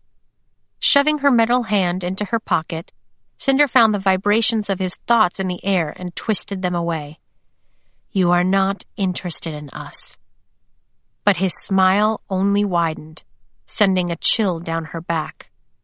When he turned away a moment later, Cinder crept into the aisle, her attention divided between maintaining the glamour and scouring the mismatched parts until she found the power cell they'd come for. She snatched it off the shelf, gasping at its weight, and hurried back toward the front. Thorn exhaled as soon as they were out of the stranger's sight. He scared me. Cinder nodded. You should go start the pod ship, in case we need to make a quick getaway. She dropped the power cell onto the clerk's desk with a thunk. The clerk didn't bother to look up, one hand still playing the game single thumbed while the other held the scanner out to Cinder. The red laser flickered across the counter. Dread settled in Cinder's stomach. Um. The kid managed to pull his attention away from the game and gave her an irritated glare. Cinder gulped. Neither of them had an ID chip or any means of paying. Could she glamour her way out of that? She imagined Levana probably wouldn't have had any trouble. Before she could speak, something sparkly dangled in the corner of her eye. Will this cover it? said Thorn, holding out a gold plated digital portscreen watch. Cinder recognized it as the one Alec had been wearing, the man who owned the spaceship hangar in New Beijing. Thorn! she hissed. This isn't a pawn shop, said the boy, dropping the scanner gun onto the counter. Can you pay or not? Cinder glared at Thorn, but then spotted the strange man plodding out of the aisle near the back of the shop.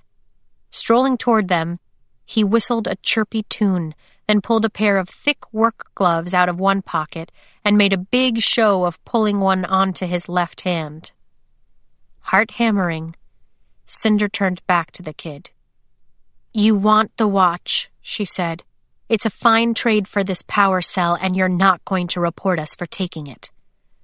The kid's eyes glazed over. He'd just started to nod when Thorn deposited the watch into his palm and Cinder grabbed the power cell off the counter.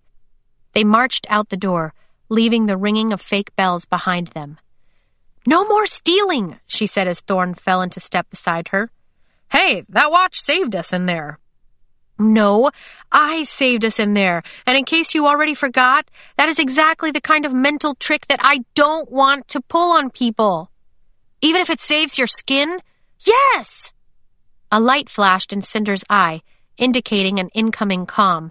A moment later, words began tracking across her vision. We've been detected. Police. We'll keep them out as long as possible. She stumbled in the middle of the street. What? said Thorn. It's Iko. The police have found the ship. Thorn paled. No time to shop for new clothes then. Or an android body. Come on. She took off running, Thorn keeping step, until they spun around the corner and both skidded to a halt. Two policemen stood between them and their pod ship, one comparing the ship's model with something on his portscreen. Something beeped on the other officer's belt. As he reached for it, Cinder and Thorn backed away, ducking around the building.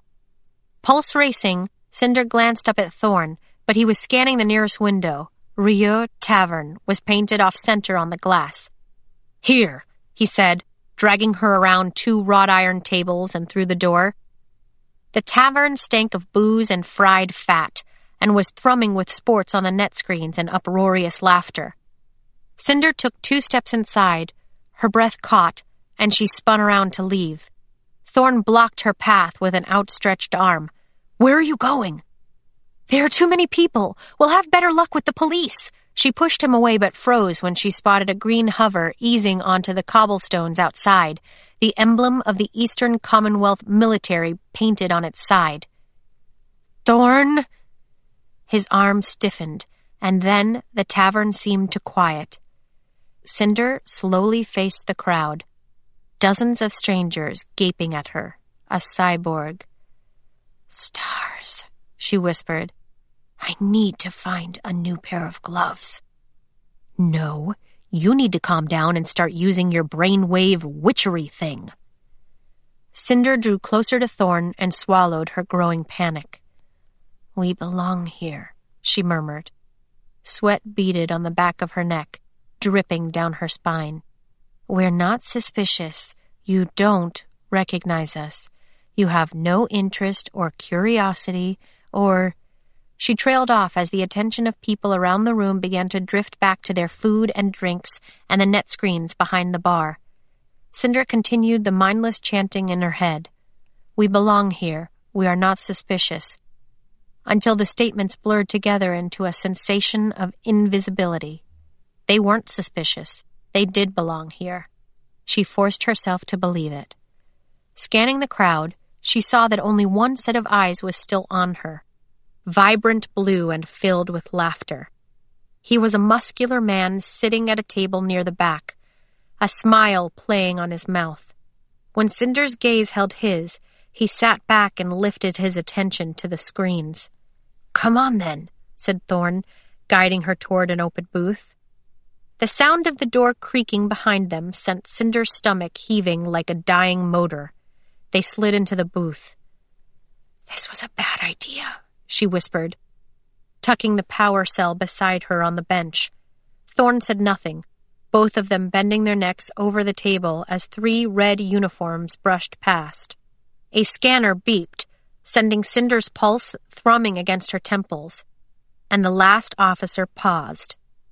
With her cyborg hand beneath the table, Cinder deftly opened the barrel of her embedded tranquilizer gun the first time she'd engaged that finger since Dr. Erland had given her the hand.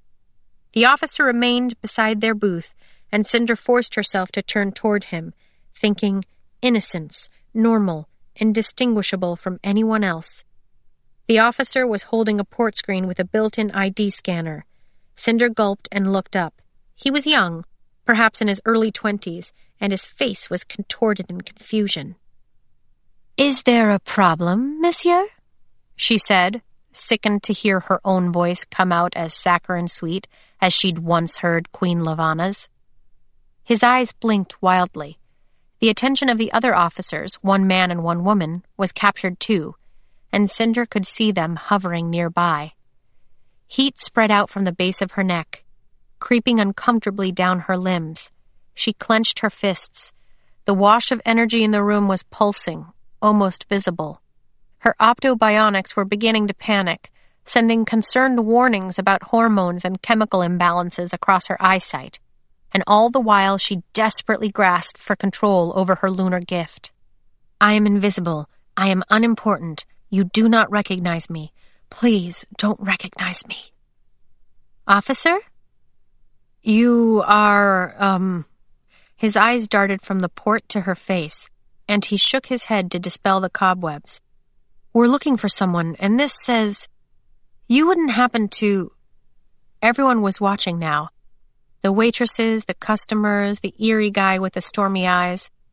No amount of internal pleading could make her invisible when a military officer from another country was speaking to her. She was becoming dizzy with the effort of it. Her body was warming, sweat beading on her brow. She gulped. Is everything all right, officer? His brow drew together. We're looking for a girl, a teenager from the Eastern Commonwealth. You wouldn't happen to be Linh. Cinder raised her eyebrows, feigning ignorance. Peony? Chapter 36 Cinder's smile froze to her face. Peony's name was like a stone on her chest, pressing the air out of her lungs as memories fell across her vision. Peony scared and alone in the quarantines. Peony dying, with the antidote still in Cinder's hand. The pain was instant, fire ripping through her muscles. Cinder cried out and gripped the table, nearly falling out of the booth. The officer stumbled back, and his female comrade yelled, It's her! Cinder felt the table being shoved toward her as Thorn jumped up. It took a moment for the burning to dwindle. The taste of salt lingered on her tongue, and someone screamed, and in the muddle of her brain, she heard chair and table legs screeching across the floor. The woman's voice, Linh Cinder, we are taking you into custody! Red text flashed across her retina. Internal temperature above recommended control temp. If cool down procedure does not engage, automatic shutdown will occur in one minute. Linh Cinder, slowly place your hands on top of your head. Do not make any sudden movements. She blinked past the bright fog in her vision, barely making out the officer with a gun pointed at her forehead. Behind her, Thorn was swinging a punch at the nose of the young man with the port, who ducked, then swung back. The third officer had his gun on the two men as they collapsed in a brawl onto a nearby table. Cinder took a deep breath, glad that only a residue of the pain lingered beneath her skin. Fifty seconds until automatic. She released the breath slowly. Shutdown countdown paused. Temperatures dropping. Cool down procedure engaged. Linh Cinder, the woman said again, put your hands on top of your head. I have been authorized to shoot to kill if necessary. She forgot that one of her fingertips was open, ready with the dart as it passed her gaze. Slowly come out of the booth and turn around. The woman stepped away to allow Cinder room to maneuver. Behind her, Thorn grunted as a punch collided with his stomach, and he slumped over. Cinder recoiled at the sound, but did as she was told, waiting for her guts to stop churning, for the weakness to pass. She tried to prepare her brain for the attempt, knowing she would only get one more chance at it. She stood from the booth just as they were ratcheting handcuffs around Thorn's wrists. Cinder turned around. From the corner of her eye, she saw the officer reach for her belt. You don't want to do that, Cinder said, again cringing at the lovely serenity of her own voice. You want to let us go. The officer paused and stared at her with hollow eyes. You want to let us go. The command was directed at all the officers, at everyone in the tavern, even the frightened patrons who had pushed themselves against the back wall. Cinder's head buzzed with the return of strength and control and power. You want to let us go. The female officer dropped her arms to her sides. We want to let you. A guttural cry ricocheted across the tavern. Beyond the officer, the man with the blue eyes moved to stand, but then collapsed over his table. The table legs snapped from the weight, and he crashed to the floor. The other customers pulled away from him. Everyone's attention diverted. Cinder glanced at Thorn, who was watching the spectacle with his hands locked behind his back. The stranger snarled. He was crouching down on all fours, saliva dripping from his mouth. Beneath dark eyebrows, his eyes had taken on an eerie luminescence and a crazed, bloodthirsty expression that twisted Cinder's stomach. He curled his fingers, pulling his nails across the hard floor, and peered up at the terrified faces surrounding him. A growl rolled up from his throat, and his lips curled, revealing teeth that came to a fine point, more canine than human.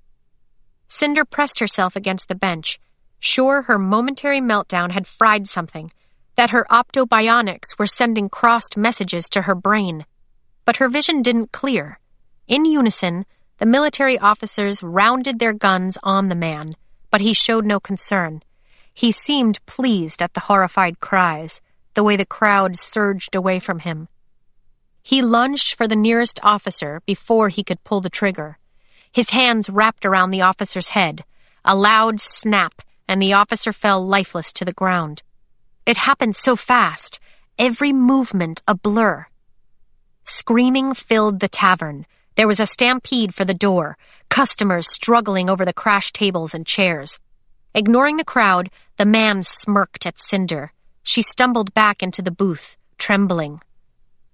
Hello, little girl, he said, his voice too human like, too restrained.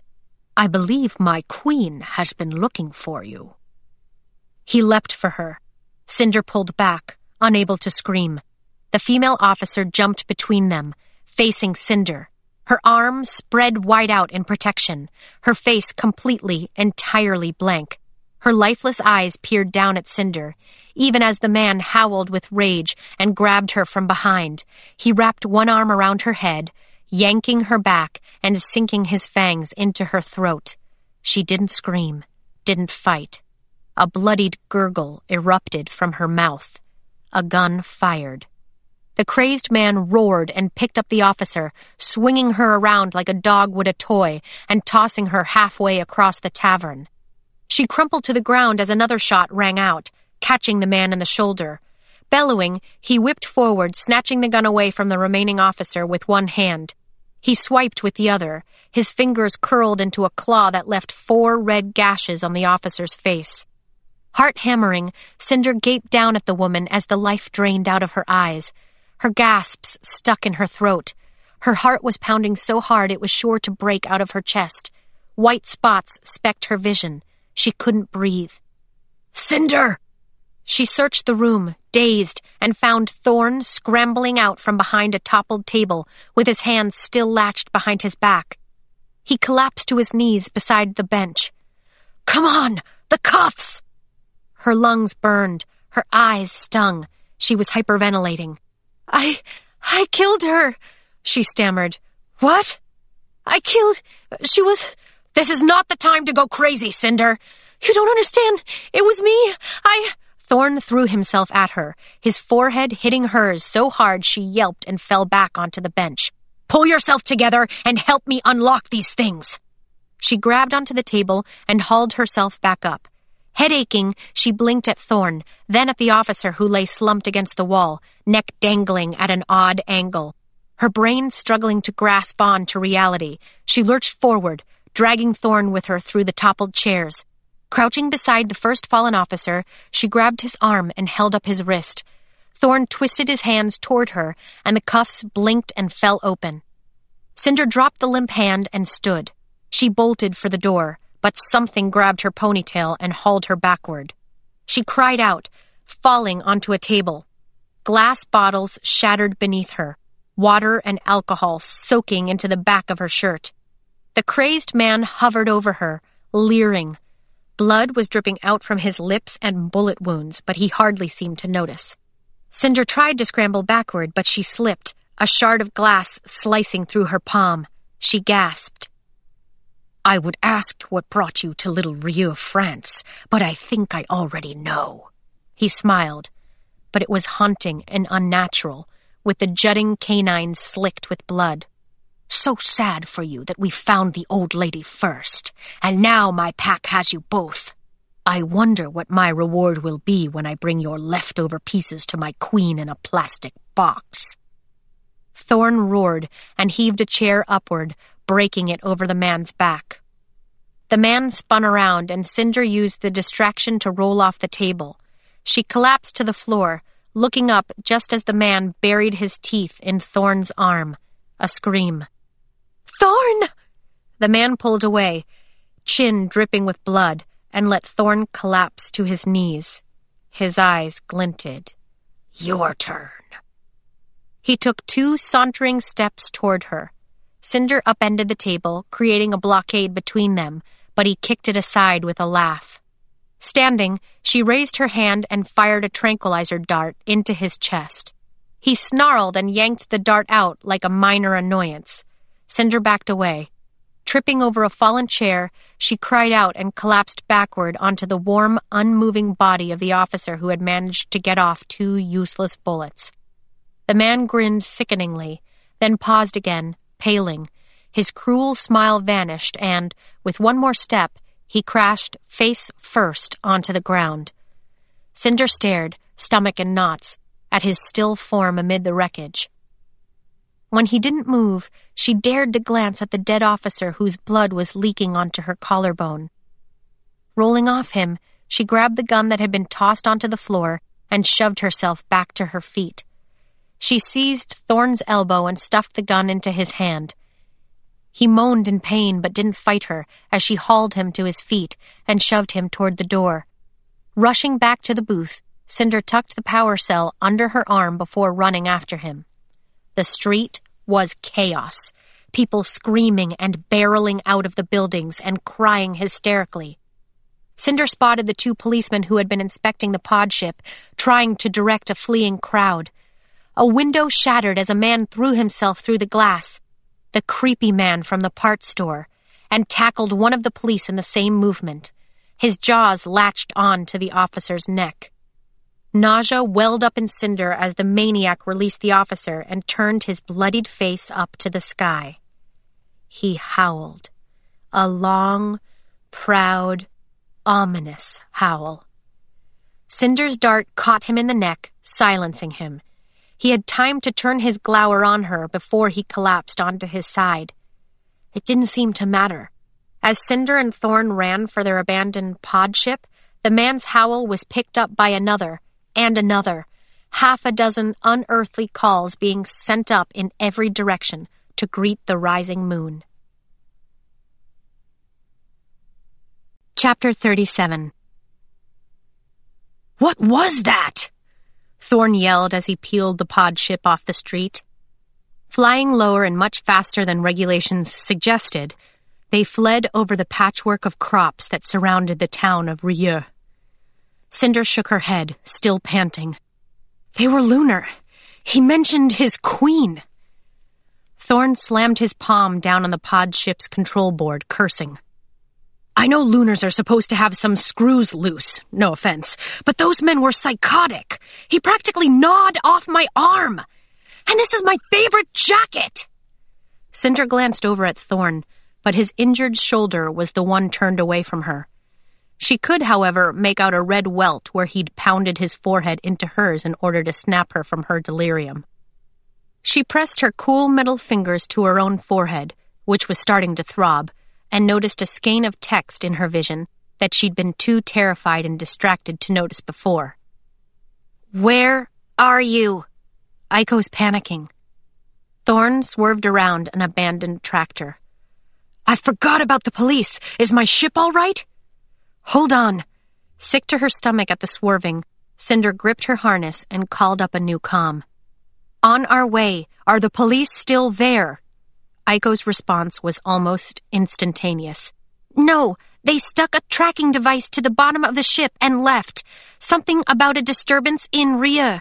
I'm looking at the netscreens now. Cinder, are you seeing this? She gulped, but didn't answer. The police are gone. They left a tracker. Well, that's predictable. Thorn swooped down, catching the tip of a windmill on the landing gear. Cinder saw the Rampion only a few miles off, a large gray splotch amid the crops, barely discernible in the night. Iko, open the pod ship dock. By the time the pod dipped toward the Rampion, the dock was wide open. Cinder squeezed her eyes shut, bracing herself against the seat as Thorn dove toward it too fast, but he released the thrusters just in time, and soon they were coming to a very rocky, sudden stop. The pod ship shuddered and died. Cinder had tumbled out of the side door before the lights faded. Iko, where's the tracker?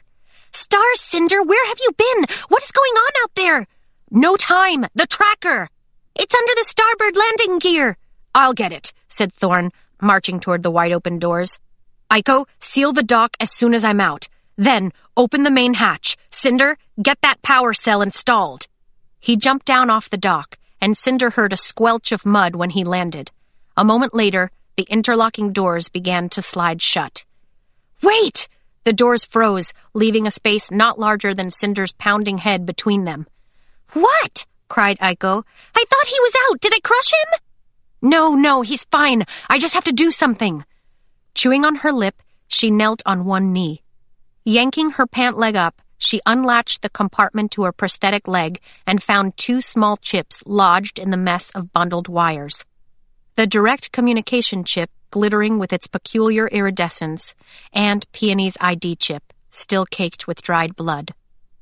Those officers had tracked her through Peony's chip, and she wouldn't have been surprised if Levana's minions had found her the same way. I'm so stupid, she muttered, prying the chip loose her heart suddenly clamped up, but she did her best to ignore it as she brushed a quick kiss against the ID chip and threw it out into the field. It glinted once with moonlight before vanishing in the dark. All right, you can close the doors now. As the doors clanged shut, she threw herself toward the pod ship and pulled the power cell off the floorboard.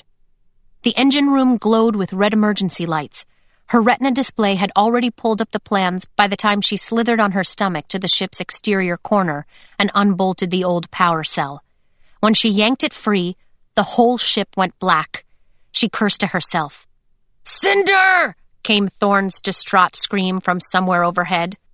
Cinder flicked on her flashlight and tore off the protective packaging on the new cell, her breaths coming in short, panicked gasps. It didn't take long for the engine room to grow stifling hot without the cooling system. She plugged a cable into the cell's outlet, then bolted it to the engine. Already she was forgetting how she'd ever managed to survive without the screwdriver in her new hand as she secured the cell to the wall. The overlaid blueprint on her vision zoomed in as she connected the delicate wires. Gulping, she punched the restart code into the mainframe. The engine hummed, grew louder, and soon purred like a contented cat. The red lights flickered back on and were just as quickly replaced with bright whites. Iko? The response was almost instantaneous. What just happened? Why won't anyone tell me what's going on? Exhaling, Cinder dropped to her stomach and wriggled back toward the door. She grasped the ladder rungs that led to the ship's main level, calling out, Ready for takeoff! No sooner had the words left than the combustors flared beneath her and the ship lurched up off the ground. Cinder screamed and grasped the ladder, clinging tight to it as the Rampion hovered momentarily before shooting up into the sky, away from the destruction happening in Michelle Benoit's beautiful hometown. When they'd entered orbit again, Cinder found Thorn in the cockpit, slumped in his chair, with both arms draped toward the floor. We should clean our wounds, she said, seeing the dark spot of blood on his shoulder. Thorn nodded without facing her. Yeah, I definitely don't want to catch whatever he had. Her right leg shaking under her own weight, Cinder made her way awkwardly into the med bay, grateful she'd had the forethought to clear the crates away from it, and found an assortment of bandages and ointments. Nice takeoff back there, she said when she joined Thorn in the cockpit. Captain? He grunted, sulking as Cinder used her embedded knife to cut open his sticky sleeve. How does it feel? she asked, examining the bite marks on his arm. Like I was bit by a feral dog? Are you lightheaded? Woozy? You lost a lot of blood. I'm fine, he said, glowering. Pretty upset about my jacket. It could have been a lot worse. She ripped off a long band of medical tape. I could have used you as a human shield like that officer. Her voice hiccuped on the last word. A headache was coming on, starting in her desert dry eyes as she wrapped a bandage around Thorn's arm and taped it. What happened? She shook her head and peered down at the gash in her palm. I don't know, she said, awkwardly wrapping the tape around it too. Cinder. I didn't mean to. She slumped back in her own chair. She felt sick, remembering the dead, blank stare of the woman as she put herself between Cinder and that man. I just panicked, and the next thing I knew, she was there in front of me. I didn't even think. I didn't even try. It just happened. She shoved herself out of the chair and marched out into the cargo bay, needing room to breathe, to move, to think. This is exactly what I was talking about. Having this gift, it's turning me into a monster, just like those men, just like Levana. She rubbed her temples, biting back her next confession. Maybe it wasn't just being lunar. Maybe it ran in her blood. Maybe she was just like her aunt, just like her mother, who had been no better. Or maybe, Thorn said, it was an accident, and you're still learning. An accident? She spun around. I killed a woman! Thorn held up a finger. No, that blood sucking, howling wolf man killed her. Cinder, you were scared. You didn't know what you were doing. He was coming after me, and I just used her. And you think he would have left the rest of us alone once he had you? Cinder clamped her jaw shut, stomach still churning. I get that you feel like it was your fault, but let's try to put some of the blame where it belongs here. Cinder frowned at Thorn, but she was seeing that man again, with his haunting blue eyes and sick smile. They have Michelle Benoit, she shuddered. And that's my fault, too. They were looking for me. Now what are you rambling on about? He knew that's why we came to Rieux. But he said they'd already found her. The old lady, he said. But they only came after her because they're trying to find me. Thorn pulled a palm down his face. Cinder, you're being delusional. Michelle Benoit housed Princess Selene. If they tracked her down, that's why. It has nothing to do with you. She gulped, her entire body shaking. She might still be alive. We have to try and find her. Since neither of you will tell me anything, said Iko, her voice taut, I'll just have to guess. Were you by chance attacked by men who fought like starved wild animals? Thorn and Cinder traded glances. Cinder noticed that the cargo bay had grown abnormally warm during her tirade. Good guess, said Thorn. They're talking about it all over the news feeds, said Iko. It's not just in France. It's happening all over the world, every country in the Union. Earth is under attack.